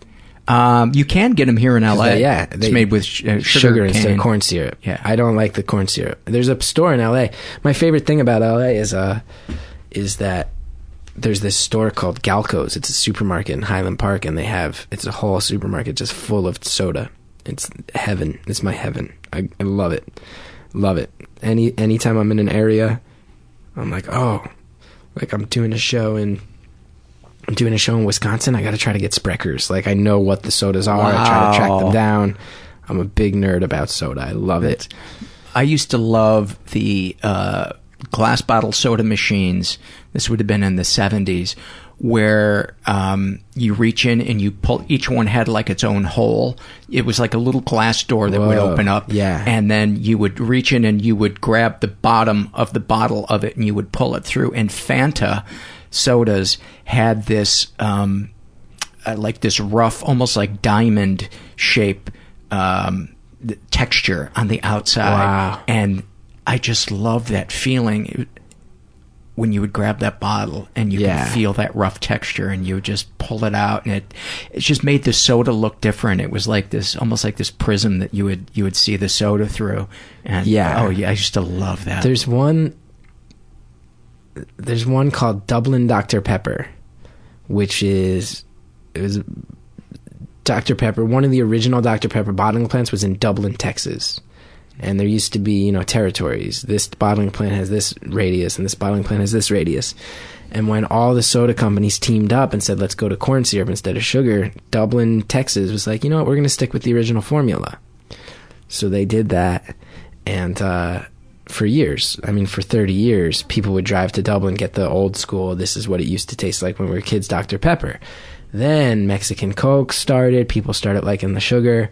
Companies started doing like they'll do throwback Mountain Dew where it's real sugar instead of the corn syrup, and people go nuts. And then Dr. Pepper did it in big sales, and they realized, oh, we have this one bottling company doing this. We're competing with them. So they told them, shut it down and they wound up suing them. There was a federal court case called Dr. Pepper versus Dr. Pepper. and obviously the big corporate guys won. They had to stop making the original formula Dr. Pepper. But you can still occasionally find a bottle of it. You can still find like stores in the middle of nowhere that are still selling like their old stock of it because they haven't run out. They probably shut down two or three years ago. So that's a soda that I'm like every time I find it, I'm like, oh my god, like the holy grail. yeah, like it's this weird thing where I'm like, there's this story that's like insanely American corporation beat the little guy, and I'm like holding the little guy. And once I drink this, this is like, I think the bottles are six ounces, seven ounces. Like, this is six ounces less of this stuff, and it'll never exist again. Like, that's the type of stuff I get nerdy about. I'm like, I love soda so much. And then you look up and you realize you've been in the store for two and a half hours. Oh, dude, when I go to Galco's, I set aside the whole day. Two hours is not enough. Does it? Does the? Do you drink huge amounts of sugar? And Does that ever affect your mood? My diet is insane. I have the diet of a small child. I quit drinking when I was in college because that was a whole. That's the smartest thing I ever did. Did you do it on your own or did you get help? On my own. Yeah. Tried a couple times and then it finally stuck. Pretty much cold turkey. I'm very proud of that because that was the whole college. I think it's a big part of why it got so out of control with the paranoia and stuff because I was just pounding alcohol to try to. My shrink, it was funny. She was like, when we started, she's like, "So, well, you don't drink?" I'm like, "Yeah." She's like, "Are you an alcoholic?" I'm like, "Nah." It's like I never drank every day, but like when I was in school, I'd probably drink like three times a week, and like the issue wasn't that I drank all the time. It was that like when I drank, I'd always, I'd always like I, I could, I would black out. I'd say I was gonna have two drinks, and then I'd drink until I blacked out or got in a fist mm. fight or something. She'd be like, "Yeah, that's that's an al- that's an alcoholic." I'm like, hmm. "Oh, okay, yeah, yeah." Then I'm yeah, add that to the list. I'm an alcoholic then. Like, oh, okay. So I didn't even realize that it was like I knew I knew I couldn't do it, and I and luckily that's one thing that I had seen enough in my family and knew enough about my family's history that I was like, I am cut from the cloth of a lot of people I've heard about. Mhm. I better cut this shit out. And it was, I mean, It's it's like uh, a a comet. The person, in my opinion, who is an alcoholic who can stop drinking on their own. yeah, It's it was pretty. I'm pretty surprised I was able to do it because I have a pretty addictive personality. As you can tell from my rambling about soda, it has basically replaced alcohol in my life, um, which is a safer thing. So I have to watch out for that because I eat like a maniac, but I'm like, but I don't drink, so that's okay. And it's like, yeah, no, it's probably not. how do you stay thin? Through ner- nervous, a nervous man's metabolism Shaking, through shaking. just through constant shaking and a bad stomach because I'm nervous all the time. So I uh, I, sp- I spend about I spend way too much time sitting on the toilet nervous about things compared to most people. I think so that'll help. The anxiety, the anxiety shits. The I have to run to the bathroom because I have so much anxiety about stuff. That that's my diet plan. Give me a couple more loves and then we'll we'll wrap up. Unless we skipped anything that you feel like is uh, seminal. Mm, I mean, not. I had one other thing in 2012 where I also convinced myself I was a ghost. That seems to be a thing when I have my real bad incidents. Two different times in my life, I have convinced myself I was dead and a ghost because I had. That was the other big one. I had a bad one in 2012 on stage at UCB and just walked off stage. Got in my car, wound up in Weehawken, New Jersey, just sitting on a bench crying for hours. And these two couples, I'll never forget. It's like a real good view of the New York City skyline up there on the cliffs, and these two couples came and sat down on the bench with me, and we're just talking to each other, and I was sitting there sobbing, and I was like, they can't even see me. I must be dead. I must be a ghost, and spent a whole night. Were they on either side of you? They were. They were surrounding me. It was so bizarre. None of them were like, "What's wrong?" And I, I was in such a bad spot. I was like, "Oh, Was it obvious you were crying? one hundred percent, one hundred percent." I was sitting with my head in my hands, just sobbing. That is, we have a word for that on the podcast. Awfulsome. Yeah. Awesome and awful at the Yeah. same time. But this story, this will actually tell you why I love my shrink so much. Here's why she's great for me because this went on for hours where I was sitting there, didn't know what to do, started thinking about getting a hotel room, but was smart enough to know like nothing good happens when you rent a hotel room and don't tell anyone about it while you're having a panic attack. Like that's not, that never has ended well. I was like, maybe I should go get a drink. And I'm like, I haven't had a drink at that point in 10 years. What am I talking about? Am I a fucking ghost? Am I dead already? And I tried calling a friend of mine who lived nearby. He wasn't home. Called my shrink. She picked up middle of the night, Sunday night. She's like, "What's up?" She's like, "You never call me off hours." And I was like, uh, "I'm having a fucking episode." I'm sitting on a bench in Weehawken. I think I've been telling myself I'm a ghost and that no one can see me. She's like, that's crazy. That's crazy. She's like, you thinking anything suicidal? I was like, yeah, I was thinking about jumping off the cliff up here. Like, I don't know. I'm not, I don't think I'm going to do it, but yeah, it crossed my mind. And she's like, you feel better or worse than you did a couple hours ago? I was like, better, better. And she's like, it's a good sign you called me. I'm like, yeah, no, it's good. That's good. She's like, you sound pretty calm. I'm like, yeah. And she just like pauses and she goes, all right, we'll talk about it on Thursday. And that was to me probably not the most traditional thing, probably not the medically uh, textbook thing, but just the idea that I have this shrink who's like, it's fine. Yeah, that's fine. We'll talk. We'll talk about it on Thursday. It sounds to me like she knows you and she knows your patterns. she knows me really It's well. like she knows that pattern that she told you about that you, like she was shining the flashlight and saying, Yeah. "Here's you adding weight uh, to something, Yes. thinking something is bigger than than it is." But I would imagine that. Boy, that sounds really close to the line. Of, Yeah. of something that's like uh, I'm going to call the you know nine one one. yeah, have them come get you. It's pretty crazy, but she's good like that. And it also is like such this. I just started laughing on the phone with her because I'm like, right, like, yeah, I just have. It's Sunday, like, I'll just make. I just have to make it till Thursday. And when you put it like that, it doesn't sound so hard. Yeah, I'll go out to get something to eat with these two couples. yeah, I'll sit in between them. No one will ever talk to me. see if they have Dublin Dr Pepper, and we'll, Yeah. we'll call it a night. Yeah, Yeah. Well, that's uh, the last thing. And then I, yeah, well. I think that's a good that's a good place for us to to wrap up. Yeah, um, just on a nice awfulsome nice awfulsome moment. Yeah. Um, well, Chris, thank you uh, so much. Thank you. I'm glad coming. it finally worked out. It means so much, and I think you do such a great thing. And I've been an admirer for a long time, and and I know it's not. I also feel like I know it's not easy for you to put yourself out there in this position as you do. So I think it's a real kind and noble thing you do. Uh, well, I appreciate that, but it doesn't it doesn't feel that way to me. It feels, um, it, I I I feel felt doing the show, so um, it's it's not as altruistic as you think it is. Um, and that's not me deflecting a comment. Thank you. No, for for, please. for that nice thing. I know that you. I know that. I just hope it gives me a sense of community. it feels important Yeah. to me to make sure I say that. That I know. I um, appreciate that. It is. It is a. It is a kindness for you to do this, and I would imagine it's not, especially to start something like this, not Yeah. easy. So I feel like it's such a great thing you provide. It's awesome. Thank you. I appreciate that. And uh, people can go to um, the website. Yeah, again. the chrisgethardshow.com. I don't. Who cares about that though? That's fine. I think they're going to want to see more m- more of you. I think yeah. I think That's your cool. your your conversation uh, touched will touch uh, a lot of I people, and I think they're going to want to see you. I hope uh, so. Perform. Yeah, and I like a lot of my fans are people who say that they maybe deal with some stuff, and I'm glad that I can help make them laugh a little bit. Yeah. Thank you. Thank you. Many many thanks to uh, Chris. What a what a great guy, and uh, just so open and vulnerable. You know, that's one of the things I love about doing this show is I get to meet so many interesting, nice people, and I get to see them at their at their best. Some people would say, "Oh, at their worst," because you know they're sad or they're, um, you know, experiencing something that's traumatic. But to me, it's it's like when somebody just opens up and uh, lets you in. It, it's I, say it before, I'll say it again. I have a front row seat for the best job in the world. Um, I did find out the dates for the Dubuque Wine Festival. It is uh, November 7th and 8th. So if you're going to be near the Quad Cities area, come on down and uh, say hi.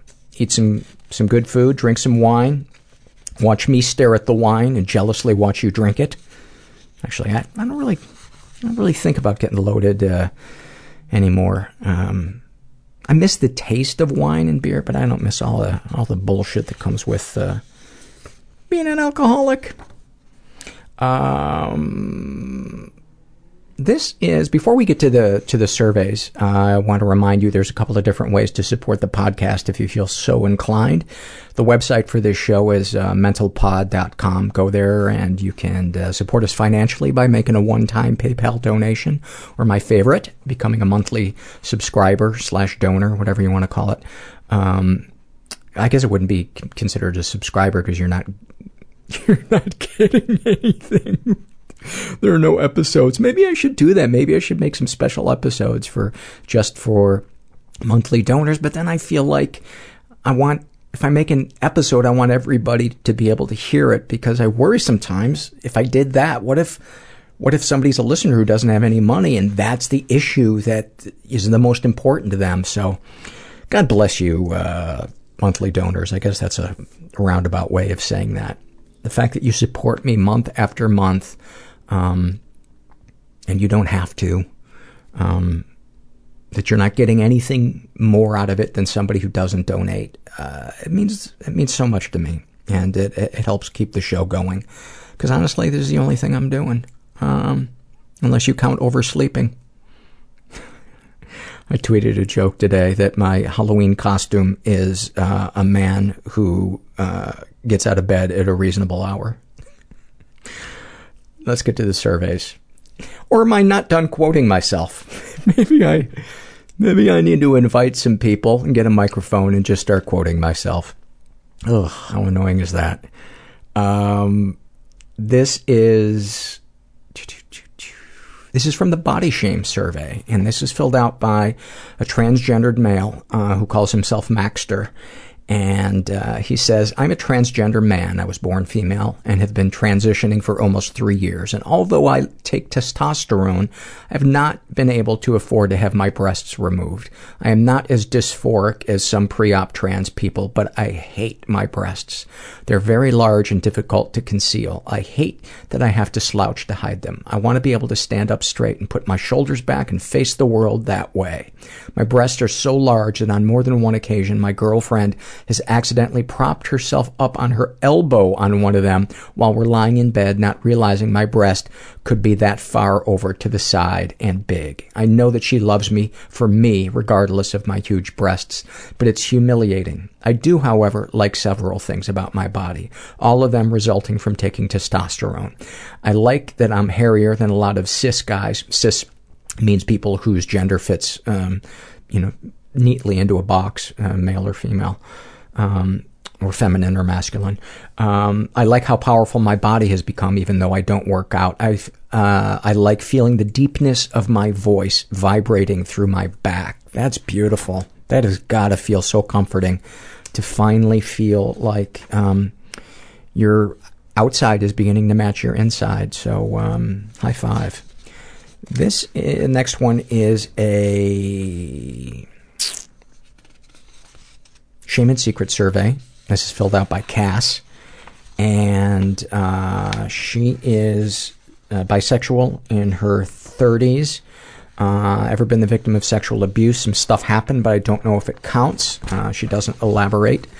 Uh, she's been emotionally abused, and she shares my mother had anger problems when I was younger. The smallest, most insignificant things made her fly into a rage at me. I remember very clearly being eight or nine, getting ready for bed, standing in my room wearing a too big for me t-shirt as my nightgown, and her yelling at me so badly, so frighteningly, I peed my pants. Right there in front of her. Needless to say, that didn't calm her anger any. I remember another time, maybe when I was 12, when she was pissed off that I flushed the toilet in one bathroom while she was taking a shower in the other. She came flying out of the bathroom with just a towel on, pushed me by my neck up against the front door of our apartment, and lifted me off the ground and yelled at me to never do that again. All through middle and high school, I got horrible grades, and her verbal abuse got so much worse during that time. Any positive experiences with uh, your abuser? In the last 10-ish years, I've gotten pseudo close with my mom. I used to spend time with her, my dad, and my little brother all the time. I had my moments of anger towards her, and she had occasional moments of her old anger and rage, but I've never been allowed to step away from her or the family. We're, quote, close, according to her. She tells people I'm her best friend. The mother part of her only occasionally comes out, uh, but now that I'm married and don't need her in the same way as I used to, she's back to being a mother, and I'm on the verge of disowning her for the games she plays. Uh, darkest thoughts. I want her to die. I want her to just go away. At the same time, I have those two thoughts. I feel horrible and hate myself because that's my mom, and you're not supposed to feel those things about your mom.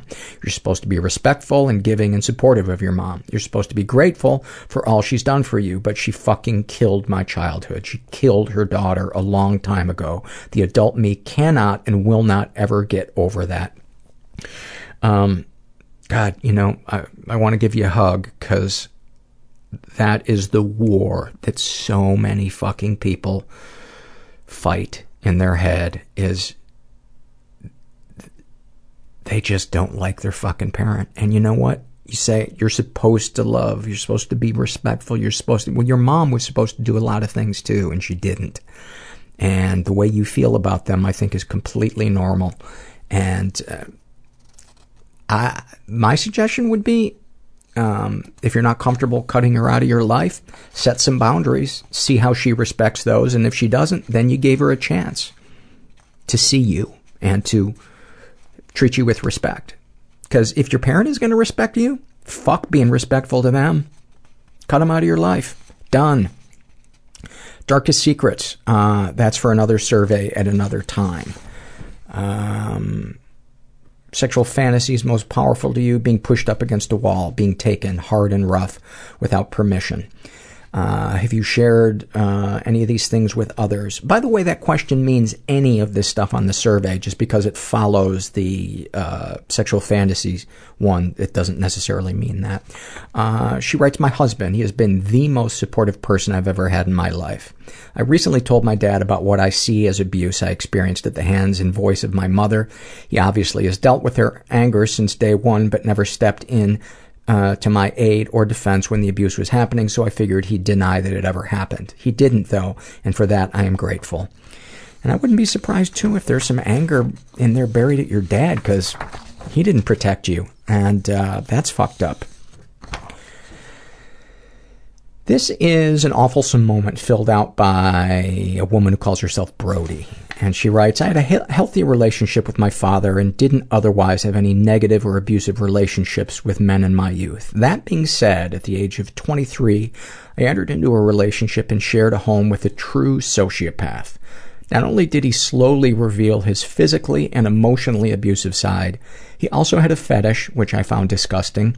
He loved smelling my dirty feet. I was repulsed but went along with it as I was, uh, as I was abused otherwise. I wonder if she meant as I was not abused otherwise. Um, actually, now that I think of it, yes, she had meant to put um, not. Actually, now that I think of it, I was abused whether or not I, quote, deserved it. Neither my family nor my friends knew what was going on. I was enduring all of this alone, isolated. As the abuses grew in intensity and frequency, I felt myself becoming a sort of caged animal. By the way, uh, one of the things that sociopaths do and abusers do in uh, relationships is one of the first things they do is they begin to isolate you from your friends and family.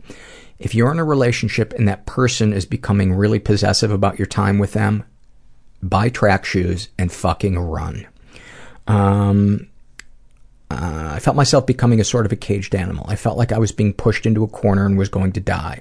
I hadn't considered that the other option was to strike back. Up until that point, I played perfectly the role of the victim, giving my sociopath power over me. I hadn't physically fought back or protected myself. Instead, I tried to, quote, fix whatever the non-existent problems were that had started the abuse in the first place. Over the course of two years, I became completely worn down and suicidal. Feeling helpless, I was at my end. One night, after being beaten, by the way, this, the, some of these awful, awfulsome moments uh, aren't necessarily hilarious, uh, as you can see from this one, but uh, stop fucking explaining and qualifying, Paul. Just read the goddamn thing. I'm so afraid that you guys are going to bail on me. I'm so afraid that I'm gonna I'm gonna have a pattern of something that's annoying. And ironically, probably the biggest pattern I have is fucking apologizing. That's probably the most annoying thing I do. I'm Just gonna take a deep breath. One night, after being beaten and held in the apartment against my will, my abuser insisted that I masturbate him while he smelled my feet, which was something he normally demanded and received. I snapped. I'm not sure exactly how it happened, but he ended up on the floor with me kicking him repeatedly in the chest and stomach. He was curled up in a ball with his hands over his face and head. For the first time, I was striking back. I remember bending over, looking him dead in the eye with the widest eyes I've ever made, and with the flattest, almost whisper of an intense voice, I uttered, If you ever touch me again in any way, I will stab you. I will stab you. For the first time, I saw real fear in his eyes. It was a glorious thing. My possessions were moved out within the week without further incident. Fucking love when I see people take claim their power. Love it. I wanted to read this one uh, right after it. Um, well, you'll see why. You'll see why. This is a Shame and Secret survey filled out by a guy who calls himself Mus Music. And, uh, oh, the, the helicopter's coming in, Herbert. Go find a go find a hiding place. They're after you. Uh, I don't know if you guys can hear that in the background, but there's a yes. There's no way you can't hear that. That's one of the nice things about living in Los Angeles is people are always in trouble. And there's oh somebody's always running from something. Uh, anyway, his name calls himself Mus Music. Uh, he is straight in his 20s, raised in a slightly dysfunctional environment. Um, never been sexually abused, but he has been emotionally abused. And he writes, uh, after a week in the psych ward and the disorder of a substance abuse, substance induced mood disorder, I decided to get sober with help from support groups. They had put me on ris- risperidone while in the hospital, which I found odd considering the diagnosis. You'd think stopping the pot and booze would be enough, but I guess they were just playing the playing the statistics that I wouldn't stay clean. After a month and a half of being sober, I had a bad reaction to the drug known as akathisia, which is a constant feeling of uh, restlessness. That, coupled with trying to stay sober and various other issues, brought me to a place of feeling suicidal and desperate. I returned to the psych ER where they put me on new meds and sent me on my way the same day. I was a crazy person in there, punching myself, pacing frantically, which caused another patient to try to start a fight with me. Um, what did they say? I want some of that? Give me some? You're hogging your face. Let me wail on you too. Uh, after returning home, I felt this deep primal urge to see my parents who had just moved to another state. There was lots of yelling, arguing, confusion, crying. They really didn't get it, but I think I got what I was looking for, a little bit of recognition for being an imperfect human being. The first night there, I let it all out and cried for about 10 minutes. They just sat there like zombies, motionless and emotionless. No words of comfort, no hugging. I told a story of a falling out I had had with a friend that year, to which my dad says, That's where your pain comes from. No, asshole. This is all about you and mom, can't you see? At one point, my mother and I were trying to help my dad share some of his emotions. She asked me, Why don't you try to help dad out by sharing some of your emotions? So I dug deep, and out it came. I want to fucking kill you. I want to stab you in the fucking eye, I said as I hid my face. Their perfect all-American athlete son with a PhD finally dug down deep and shared. The wall was broken down. My dad later reluctantly walked over and gave me a hug at my mother's suggestion, at which point I started convulsing. I was quite confused about this until I recently read about how a reaction like that can be related to abrupt releasing of traumatic energy or something like that. I'll just go with that. Things have been going well since then, about five months, and I've been working hard to piece together my past filled with denial and emotional neglect and move on from the misery I hadn't even realized I was living with. That's one of the reasons why I preach the therapy. Uh, darkest thoughts, stabbing people. I'm going to hook you and the uh, our last uh, person, Brody, up uh, together, and um, I want you guys to to swap stabbing tips. Uh, stabbing people. The thoughts seemingly come out of nowhere. I will be in a seemingly pleasant conversation with someone and I will picture myself stabbing them in the neck. By the way, when my fantasies go dark, I picture myself cutting their heads off. I go to the axe. I don't fuck around with a knife. I go to right to the axe. I, won't, I don't go chainsaw because I'm not sick.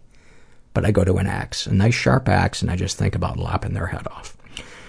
Um, darkest secrets. Uh, when I was 10, I would get my little brother, uh, who was seven, to sit on me, or I would sit on him or lay on him. I guess I was that desperate for human connection, but I didn't know how to get it. I felt tremendously guilty for this years, for this for years, and had only recently accepted that I was a kid and that it's best to forgive myself. I absolutely agree. Um, sexual fantasies most powerful to you. Sex with my coworkers. I worry they can notice how often I check out their bodies. I start to get a little paranoid that they know. Uh, what, if anything, do you wish for? Serenity. Have you shared these things with others? Yes. Support groups have been a lifesaver and a life changer. Um, how do you feel after writing this stuff down? Glad I can write these things and still see a bright future free of misery. Anything you'd like to share with someone who shares your thoughts or experiences? There is no shame in sharing. It takes practice, but it's worth it. Oh, I just want to drive to wherever you are and give you a hug. Um, you, I love when I get recovery and somebody's survey where there's just fucking dark sadness and then you, just light. Was that, did Herbert just make a noise? Um, this is an awful moment since uh, her name. She calls herself since since I left you, uh, and she she has two.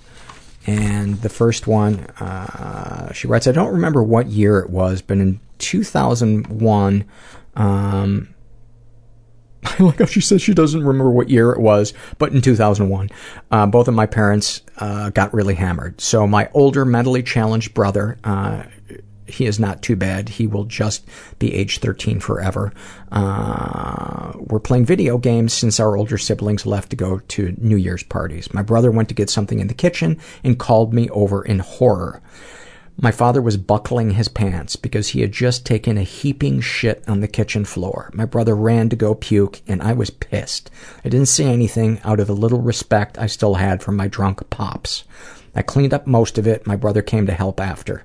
Not even five minutes later, we heard someone fall in my parents' room. We went to investigate. My mother had taken a piss on the floor, and my dad fell on it. After hastily cleaning it up and getting my mom and dad into pajamas, my brother and I went to our older brother's room, and we just died of laughter. I was just so angry, but the picture of my father pooping was as funny as watching a dog poop. Wow. Wow. Um, there like isn't a bigger, more concrete example of the child doing the parenting than that.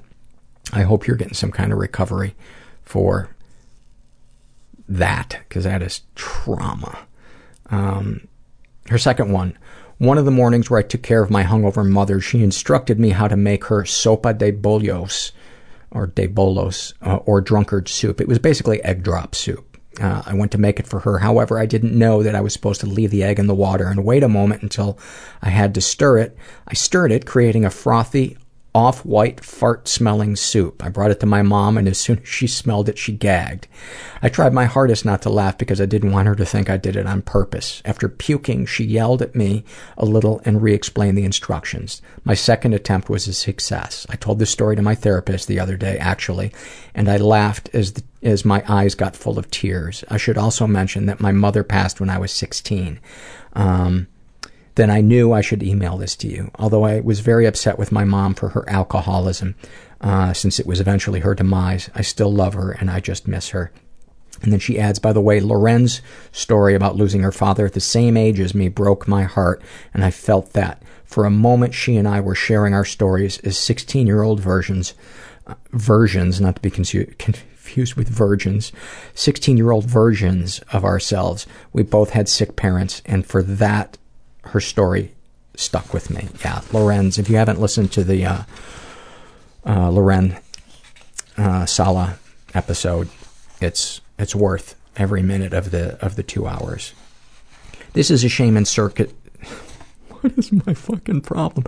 You know, I spent about a solid hour before I started recording fucking around with the audio equipment. I, I think I shared with you guys on a previous episode that I, I switched my audio equipment. I finally upgraded it after 10 years and, uh, I've just been having all kinds of glitches and I think I finally got it dialed in, but, uh, it was about an hour of sweating and, you know, trying to read the back of gears, which is, were with no light and, uh, my brain is just a little, uh, as my dad used to say, my brain, my brain went to screensaver. Um, so this is filled out by a woman who calls herself Kaboom. She is in her 20s. Uh, she identifies as asexual. Uh, she says, I'm asexual, but I'm very romantic. I can strike up romantic feelings for just about anyone, regardless of gender. Um, I'm so glad for those of you um, who are asexual for writing to me and sharing um, your inner life uh, and your outer life uh, with us because I, I had no idea what it what it is, and still don't really fully understand what it's like uh, to be you. And I just want to thank you for for sharing that. Um, anyway, continuing. Uh, she's never been sexually abused. Uh, she has been emotionally abused, and she writes, "I was severely bullied from the age of four until around the age of 17. I believe it seriously impacted my life and my relationships as an adult. I Oh, Herbert. Herbert does not like bullying. He is zero tolerance. He's doing this thing now. You know how when dogs like drag their butt across the, the living room? Apparently he has, uh, he wants to go one better. So what he does is he sits on his butthole and then he does circles. Like he's spinning himself around like the, those old toys. He's doing it right now. I wish I had a fucking video camera it started out from him trying to bite something on his back or his tail, and uh, maybe he just likes the feeling on his butthole. you can hear him panting. Oh, now he got embarrassed because I'm looking at him. Anyway, she writes, um, God damn it.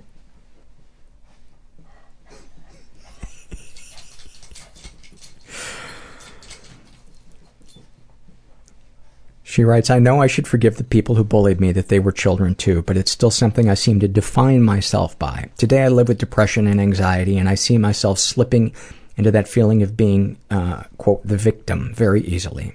Every terrible thing that happens to me isn't an isolated incident, but part of a stream of shitty events that define my life.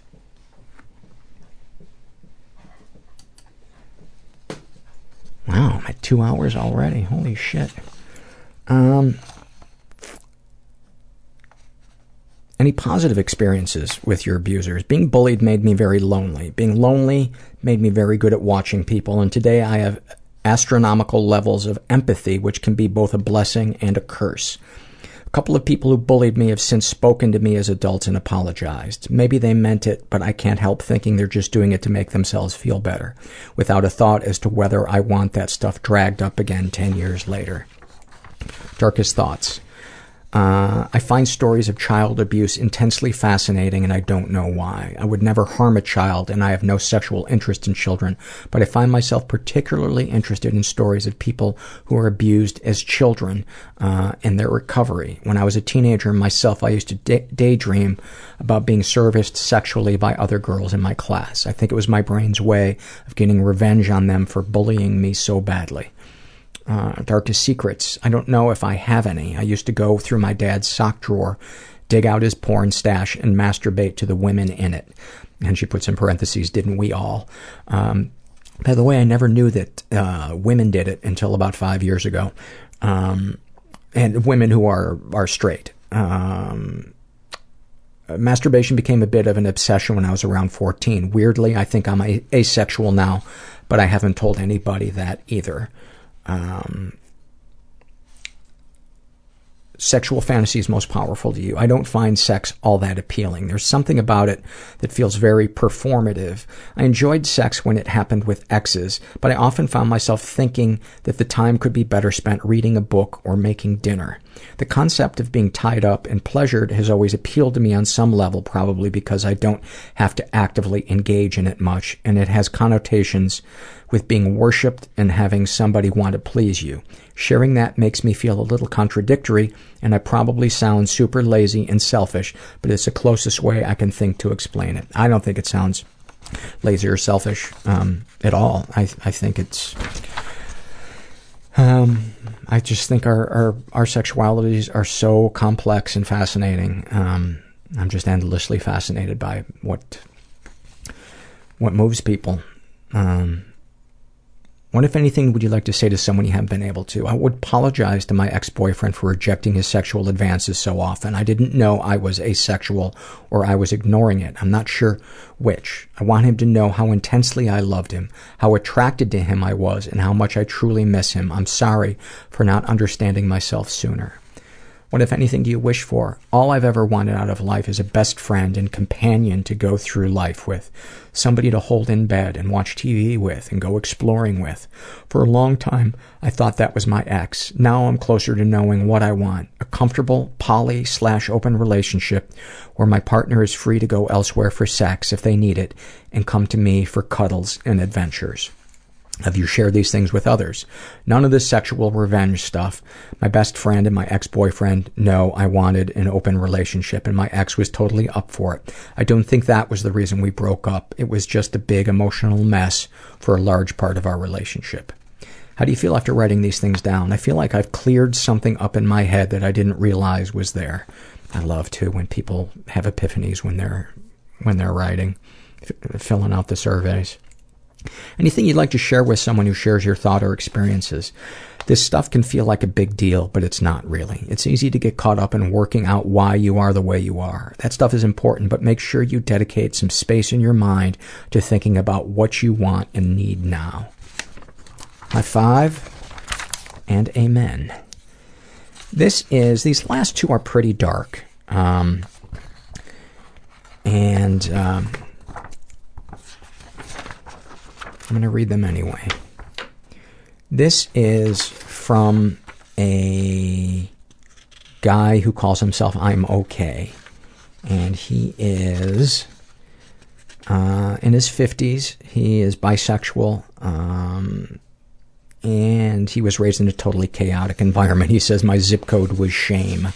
Um, he was the victim of sexual abuse. He writes, It's a long story. I'm 58 now. It started when I was 11 and continued until I was 14. Turns out that the boogeyman was not outside in the bushes. He was right there in my house. My father took me into the shower to give me a good dandruff shampoo.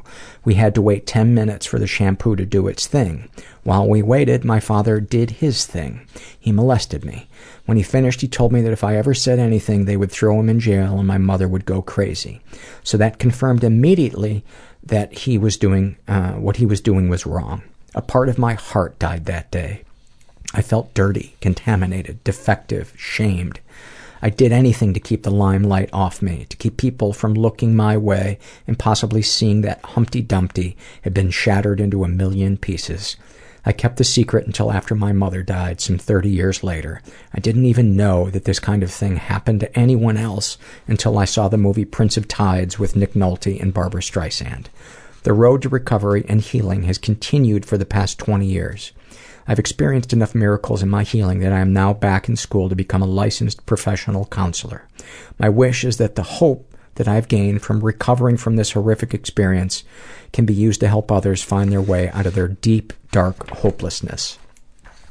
Uh, he's also been emotionally abused. He writes, My father periodically, uh, and physically, my father periodically beat my mother in front of all of us children. I have heard uh, that helpless children who witness this kind of abuse are affected as much as if they had been beaten themselves. So yes, I was physically abused.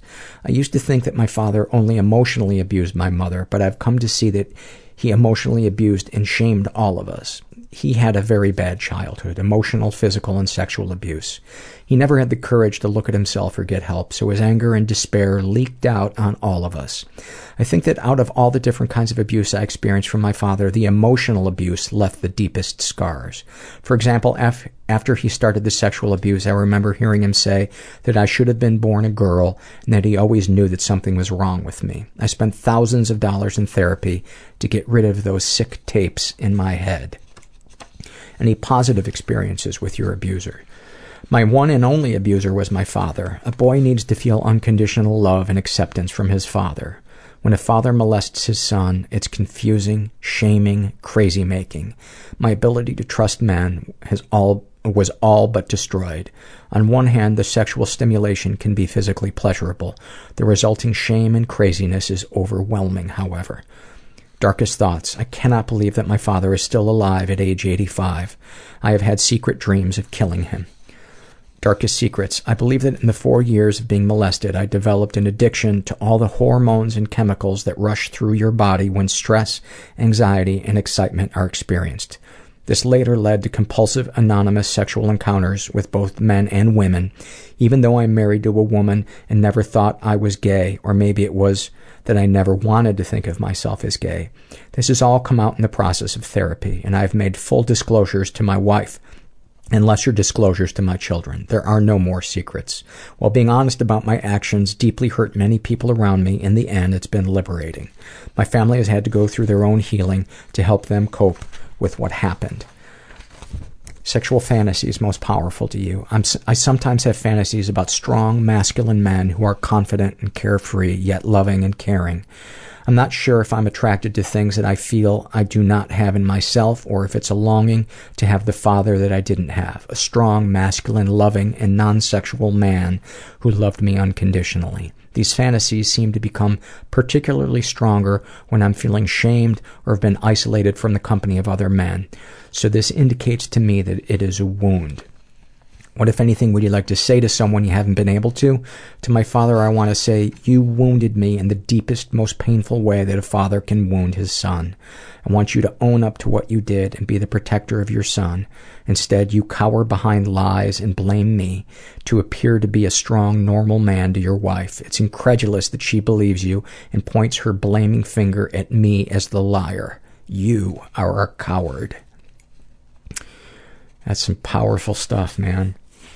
That is some powerful stuff. I had a, I had a, that just made me think that this morning, you know, I was meditating and I was just thinking about the little boy that my mom took advantage of, and um, and I just started crying. And uh, I had heard that, you know, sometimes you you you should imagine yourself holding, you know, your little you, your little version of you, and I did that for about thirty seconds, and it was kind of it was kind of comforting, and it felt it felt good to to to cry.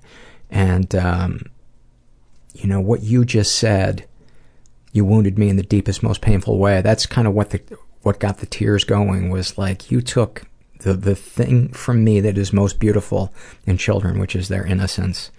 And, um, I think anybody out there who had their innocence taken as children knows how I don't even know what the word is for it. Intense. How. Anyway, um, what if anything do you wish for? I wish my father would tell the truth about what he did to me. Unless he does this, I have no interest in having any relationship with him. I just want him to tell the truth. Uh, I wish my father would pay me back for all the thousands of dollars I spent for therapy to recover from what he did to me. I will accept taking all the time and energy I spent dedicated to healing myself. I think that my mother's death at age 83 from cancer was her unconscious desire to escape being with my father. I wish I could get her life back. Have you shared these things with others? Uh, yes, I've shared all these things with myself, my wife. Uh, in some sense, it would have been easier to just keep my double life a secret, but it was killing me to have this horrible sex- sexual addiction and keep trying to live a lie. Um, divulging my shameful behaviors to my wife hurt like hell for both of us. I was scared beyond belief that my life as I knew it would be blown up into a million bits. I was committed to getting to the bottom of my unwanted behaviors and healing them. It took work and commitment and didn't happen overnight. I had a few relapses along the way, but instead of shaming myself, I stepped back to ex- examine the behaviors and consider what needs I was trying to meet. It's been worth f- the fight. How do you feel after writing these things down? Once in a while, it's good to go back and see where I am compared to where I was. Um, is there anything you'd like to share with someone who shares your thoughts and experiences? Fortunately, as a volunteer, I get to work with many people, male and female, who have had experiences similar to mine. I know that there are a lot of wounded married men who act out with other men, although they don't identify as gay. Uh, self-identify as gay. I know this because I have acted out sexually with many of them. I want anyone who has been sexually traumatized to know that there definitely is the possibility for a life full of hope, auth- authenticity, peace, and strength.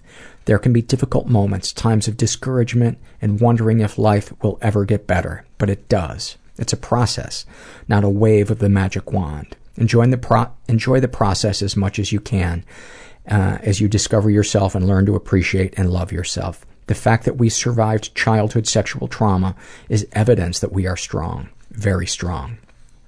And then any comments to make the the um, podcast better. He writes, uh, I came across your podcast just in the past couple of months. Every night I go to sleep listening to them over and over. Thank you for your vulnerability and transparency. It's only through this kind of honesty that we can look at and deal with our demons. I would love to be a guest on your show someday. And I would love to have you as a guest on my show, and especially to talk about the uh, sexual orientation confusion that um, people have who, is, who have been uh, molested um, by same sex. Um, so yeah, if you're ever in LA, um, although I warn all my guests, I can't promise their episode will ever air, and to not come out here specifically just to record. Um, but I can't see how you wouldn't be an awesome guest, and thank you. And uh, speaking of uh, childhood uh, sexual abuse, um, for male survivors, if you haven't ever checked out the website onein6.org, go check it out. It's the number one, in, the number six, uh, dot org. And um, this one, when I read it, you know, I'm I'm pretty far behind on the surveys. I'm probably about a hundred um,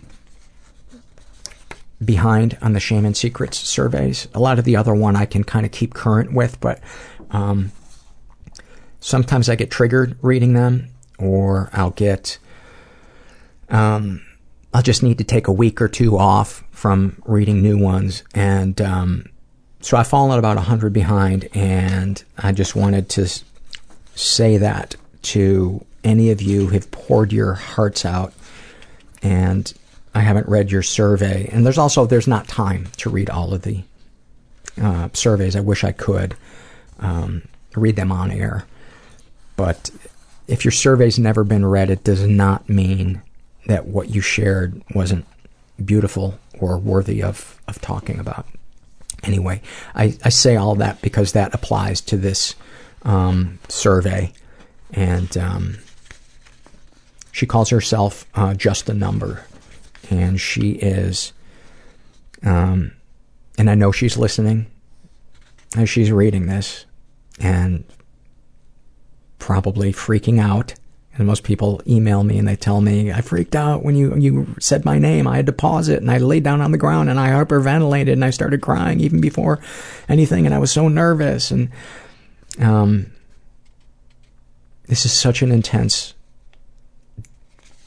beautiful, heartbreaking survey. I just, I guess I want to say this to her is as you hear me read this, just imagine you're in a circle with all of us listeners. Um, and we're holding your hand. She is. God, I'm getting choked up just starting to read this one. This one moved me so much. She is straight. She's in her 30s. She was raised in a pretty dysfunctional environment. Um, she was the victim of sexual abuse and never reported it.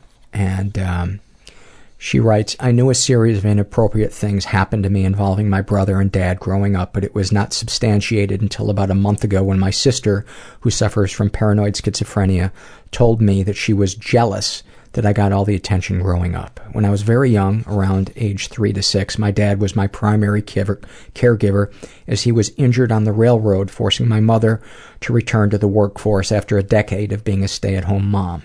I remember masturbating at a young age and my dad watching me.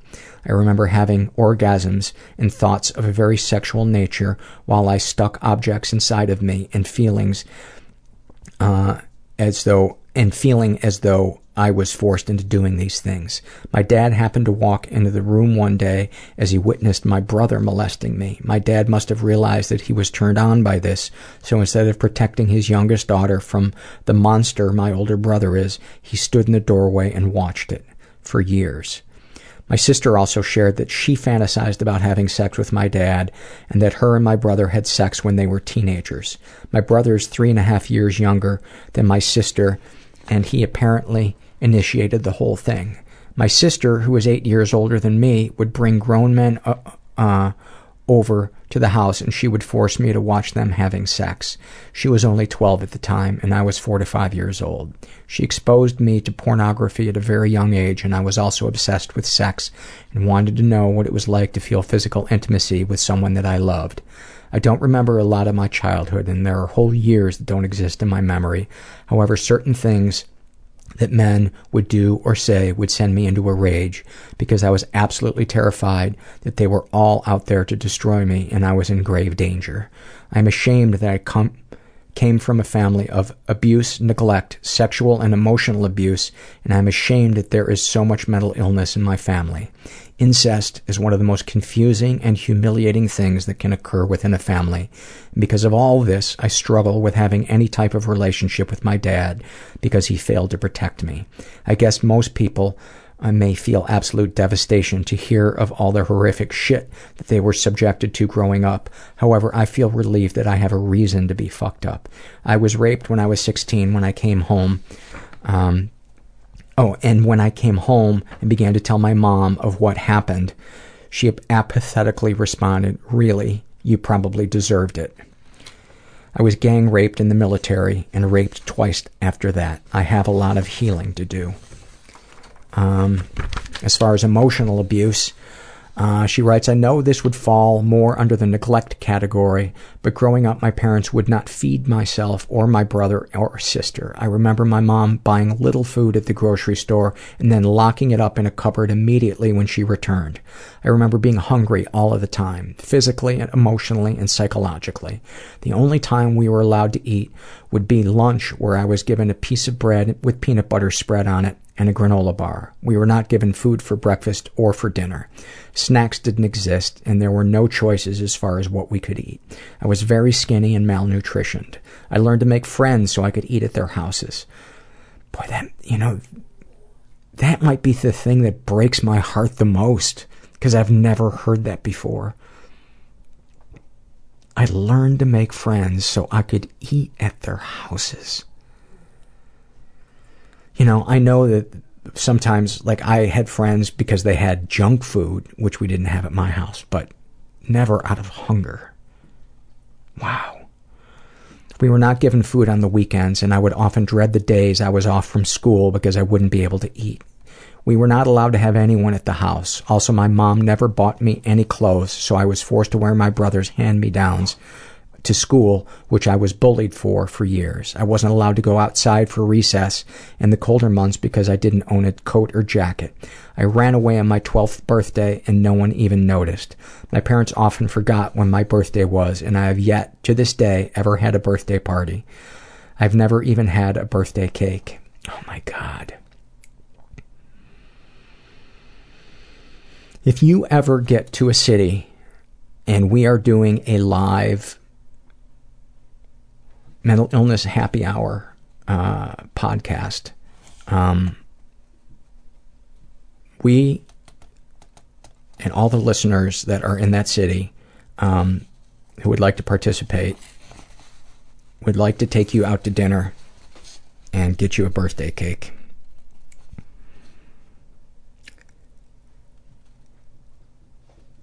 If you've been abused, are there any positive experiences with the abusers, and does that complicate your feelings about them or what happened? I had great experiences with my dad, as when I was younger, almost every day we would go to the park and feed ducks and uh, squirrels. I would always look forward to this every day and soak in the moments I had with my dad because I knew that they were so few and far between. I felt at those moments that nothing else mattered, and maybe uh, when we got home, I would be able to coax him into allowing me to eat a meal or maybe even stop at the 7 Eleven to get a pop. She must be from the Midwest. Um, that's one of the reasons why I love the answers to this question is that the the how we can have such positive experiences with our abusers and such horrifying experiences with our abusers. It's darkest thoughts. I wish that I could torture my brother for several weeks while he begs me to spare him his life. Murder is too easy. He deserves the full treatment where I first start cutting off his toes and immediately following that I would give him paper cuts between the webs of all of his stubs. I would have I would have him carve onto his skin monster. I would burn him alive, but not enough for it to be fatal, breaking each and every one of his bones slowly. I would bring in different men to rape him while his asshole bleeds. Only allow him enough water and food for him to survive all 21 days of the torture, and then at the end, he would be so desperate to die that I would have him take his own life. That is all. Darkest secrets. When I was in the Marine Corps and my unit was at the rifle range for annual training, I made a conscious effort to get killed. We were all shooting at the 300 yard line, and whenever anyone has to use the head, restroom, they are to place their weapon on safe and use the head behind the line so there is no chance of getting fired at. Well, I decided that I wanted to die, and it was an impulsive act that I knew full well the danger I was placing myself in, so I slung my weapon on my back and walked downrange to the 200 yard head. I could hear rounds going off all around me. I knew at any moment that the R SO, range safety officer, was going to call ceasefire, and my plan uh, would have resulted in embarrassment rather than a successful suicide. So I sprinted as fast as I could and stood in the line of fire with my back turned so I wouldn't have to see the bullets hit me. It ended up being one of the most humiliating events that ever happened, as all of the Marines believed that I was a total dumbass for not using the head behind the line instead of in front of it, but I was propelled to do it and to this day, not a single soul knows that I was on a suicide mission to end my life. Well, we do. We do. We know that now. And we hear you and we see you. And we feel you.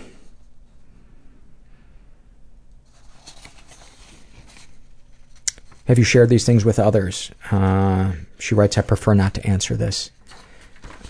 And then I want to read what prompted me to say what I said before I read her survey. I can't be the only one who listens to the podcast and thinks, is he going to get to the survey that I filled out yet? I can't be the only one who thinks this. Everyone wants to be heard. Isn't that the whole reason you have the surveys in the first place? I know that there are a lot of people that respond to these, but can't you just read even one response from everyone, even if it's just one little part, instead of reading 10 responses from just one person uh, although we don't primarily listen to the po- primarily listen to the podcast because we are neurotic, we do secretly fast forward just to see if you read our survey, so we can feel a part of what this podcast is all about. Have you ever thought that there is a strong possibility that there are some people who no longer listen because they have answered every goddamn survey you have, but not one of their answers was ever said on the show? I've responded to all of them several times, but with different names, hoping even one little part will be as important as the other ones you read. Thank you for doing what you do.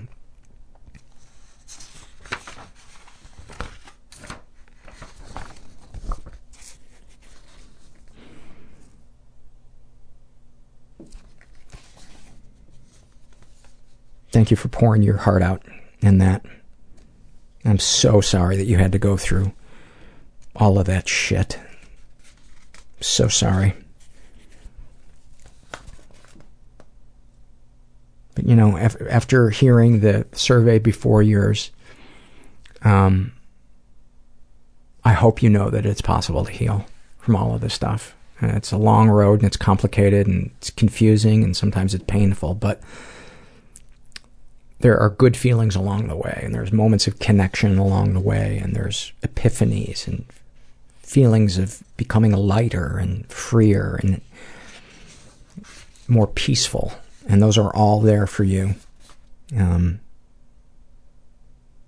because as comforting as this podcast might be it is it is not the help. It is not um, the answer. It's not it's not a solution you know, I like to think of it as I'm the cheerleader for the people in the trenches doing the, you know, therapy five days a week, nine hours a day. The social workers and the therapists and the psychiatrists. Um, and anybody else I might be leaving out. But we're sending you a hug and know that you're not alone.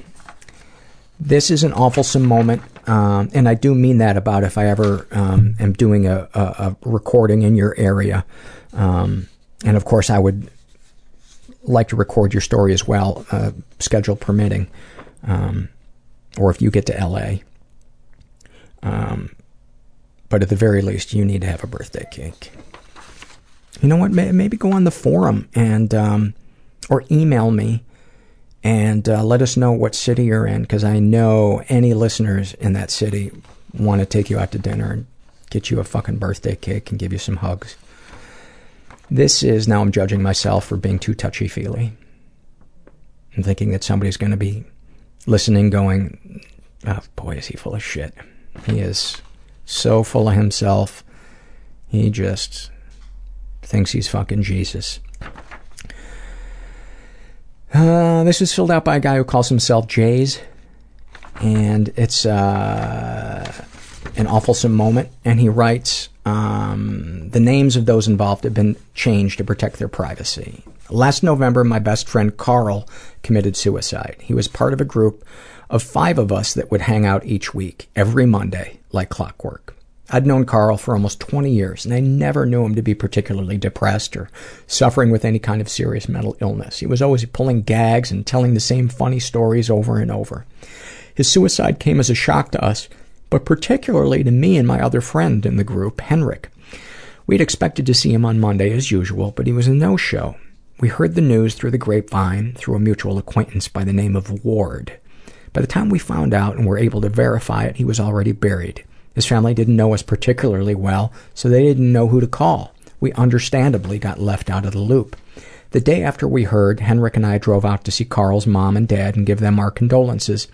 We all cried together and told his folks how much we loved him and they were grateful, uh, if grief stricken, at having to outlive their oldest son. When we couldn't give up any more emotional support, we said our goodbyes and began to drive home. In the car, I guess after we'd crossed that initial barrier of shock and grief, Henrik wondered out loud something. He couldn't understand how Ward knew about it before we did, since we were Carl's best friends, and frankly, Carl hated Ward. To illustrate the example, Carl once got Ward a job on the sales floor of the big electronics store he worked for. Not for any measure of pity, but because he had every confidence that Ward would fail miserably, and Carl wanted to watch Ward fuck up in real time. Carl wasn't a hateful guy, but he knew how to dole out poetic justice. What Henrik couldn't figure out is what Ward had told him. Ward said he was shocked because Carl had promised to meet up with Ward the day after he killed himself. Why did Carl suddenly want to hang out with Ward? Why was Ward in the loop before we were? Then it struck us. Carl's suicide note on his computer was dated six months before he finally went through with it. He had instructions in his room on how to position the gun. He had his funeral suit laid out next to him. He knew exactly what he was doing step by step. That shifty son of a bitch knew he wasn't going to be able to meet up with Ward. He had pulled the ultimate prank. He'd promised his emotional nemesis an olive branch, then blew his brains out to spite the guy. He said in act, I'd rather shoot myself in the head than hang out with you. Henrik and I laugh cried all the way home. A year later, Carl's death is still something I'm struggling with, but I can always think back of him pulling the ultimate prank. It's one last bit of joy he left for us to enjoy. Oh my god, that is. You can't make this shit up. Thank you for that. Thank you for that. Oh my god. Um, and finally, this is a happy moment, and this is a really subtle one, but God, there's something about it I just, I just love. I guess I, I just love the subtle ones. And uh, this is filled out by Cecilia, and she writes, "This might be a little more of a recovery victory moment than a happy moment, but damn it, it made me proud. I find it really hard to advocate for myself in my office when it comes to my mental health. I work in intake for a psychiatric hospital. Yeah, I know, right?" But today something was happening that was triggering my anxiety, and I stepped in and spoke up and said that what was happening made me uncomfortable and followed up with a thoughtful email to my supervisor about what happened and why it triggered my anxiety. Six months ago, I wouldn't have been able to do this. I deserve to be comfortable in my own office, damn it. Happy, happy. I love that. I love that. And that's our happy moment we're ending on. Although I suppose I could have, uh, certainly could have ended on the uh, the previous one because, god damn it, that was dark and funny. Um, so, I hope any of you who uh, were feeling bad when you started listening to the podcast are feeling a little more hope. And I hope you know that you're not alone. And um, I certainly hope that uh, just a number hears me read her survey. I I, I always hope whenever I read anybody's survey, I always think, God, I hope they hear me read it because um, I know when I first started feeling validated, hearing, feeling felt, and feeling heard, it was the most important thing in the world. And it, uh, um, anyway, the planes are coming in now. Herbert's going to run for cover, so I'm going to get out of here. But uh, know that you're not alone, and thanks for listening. Everybody I know is bizarrely beautifully Everybody fucked up I in some know is weird bizarrely beautifully fucked up in some weird way. Bizarrely beautifully fucked up in some weird way.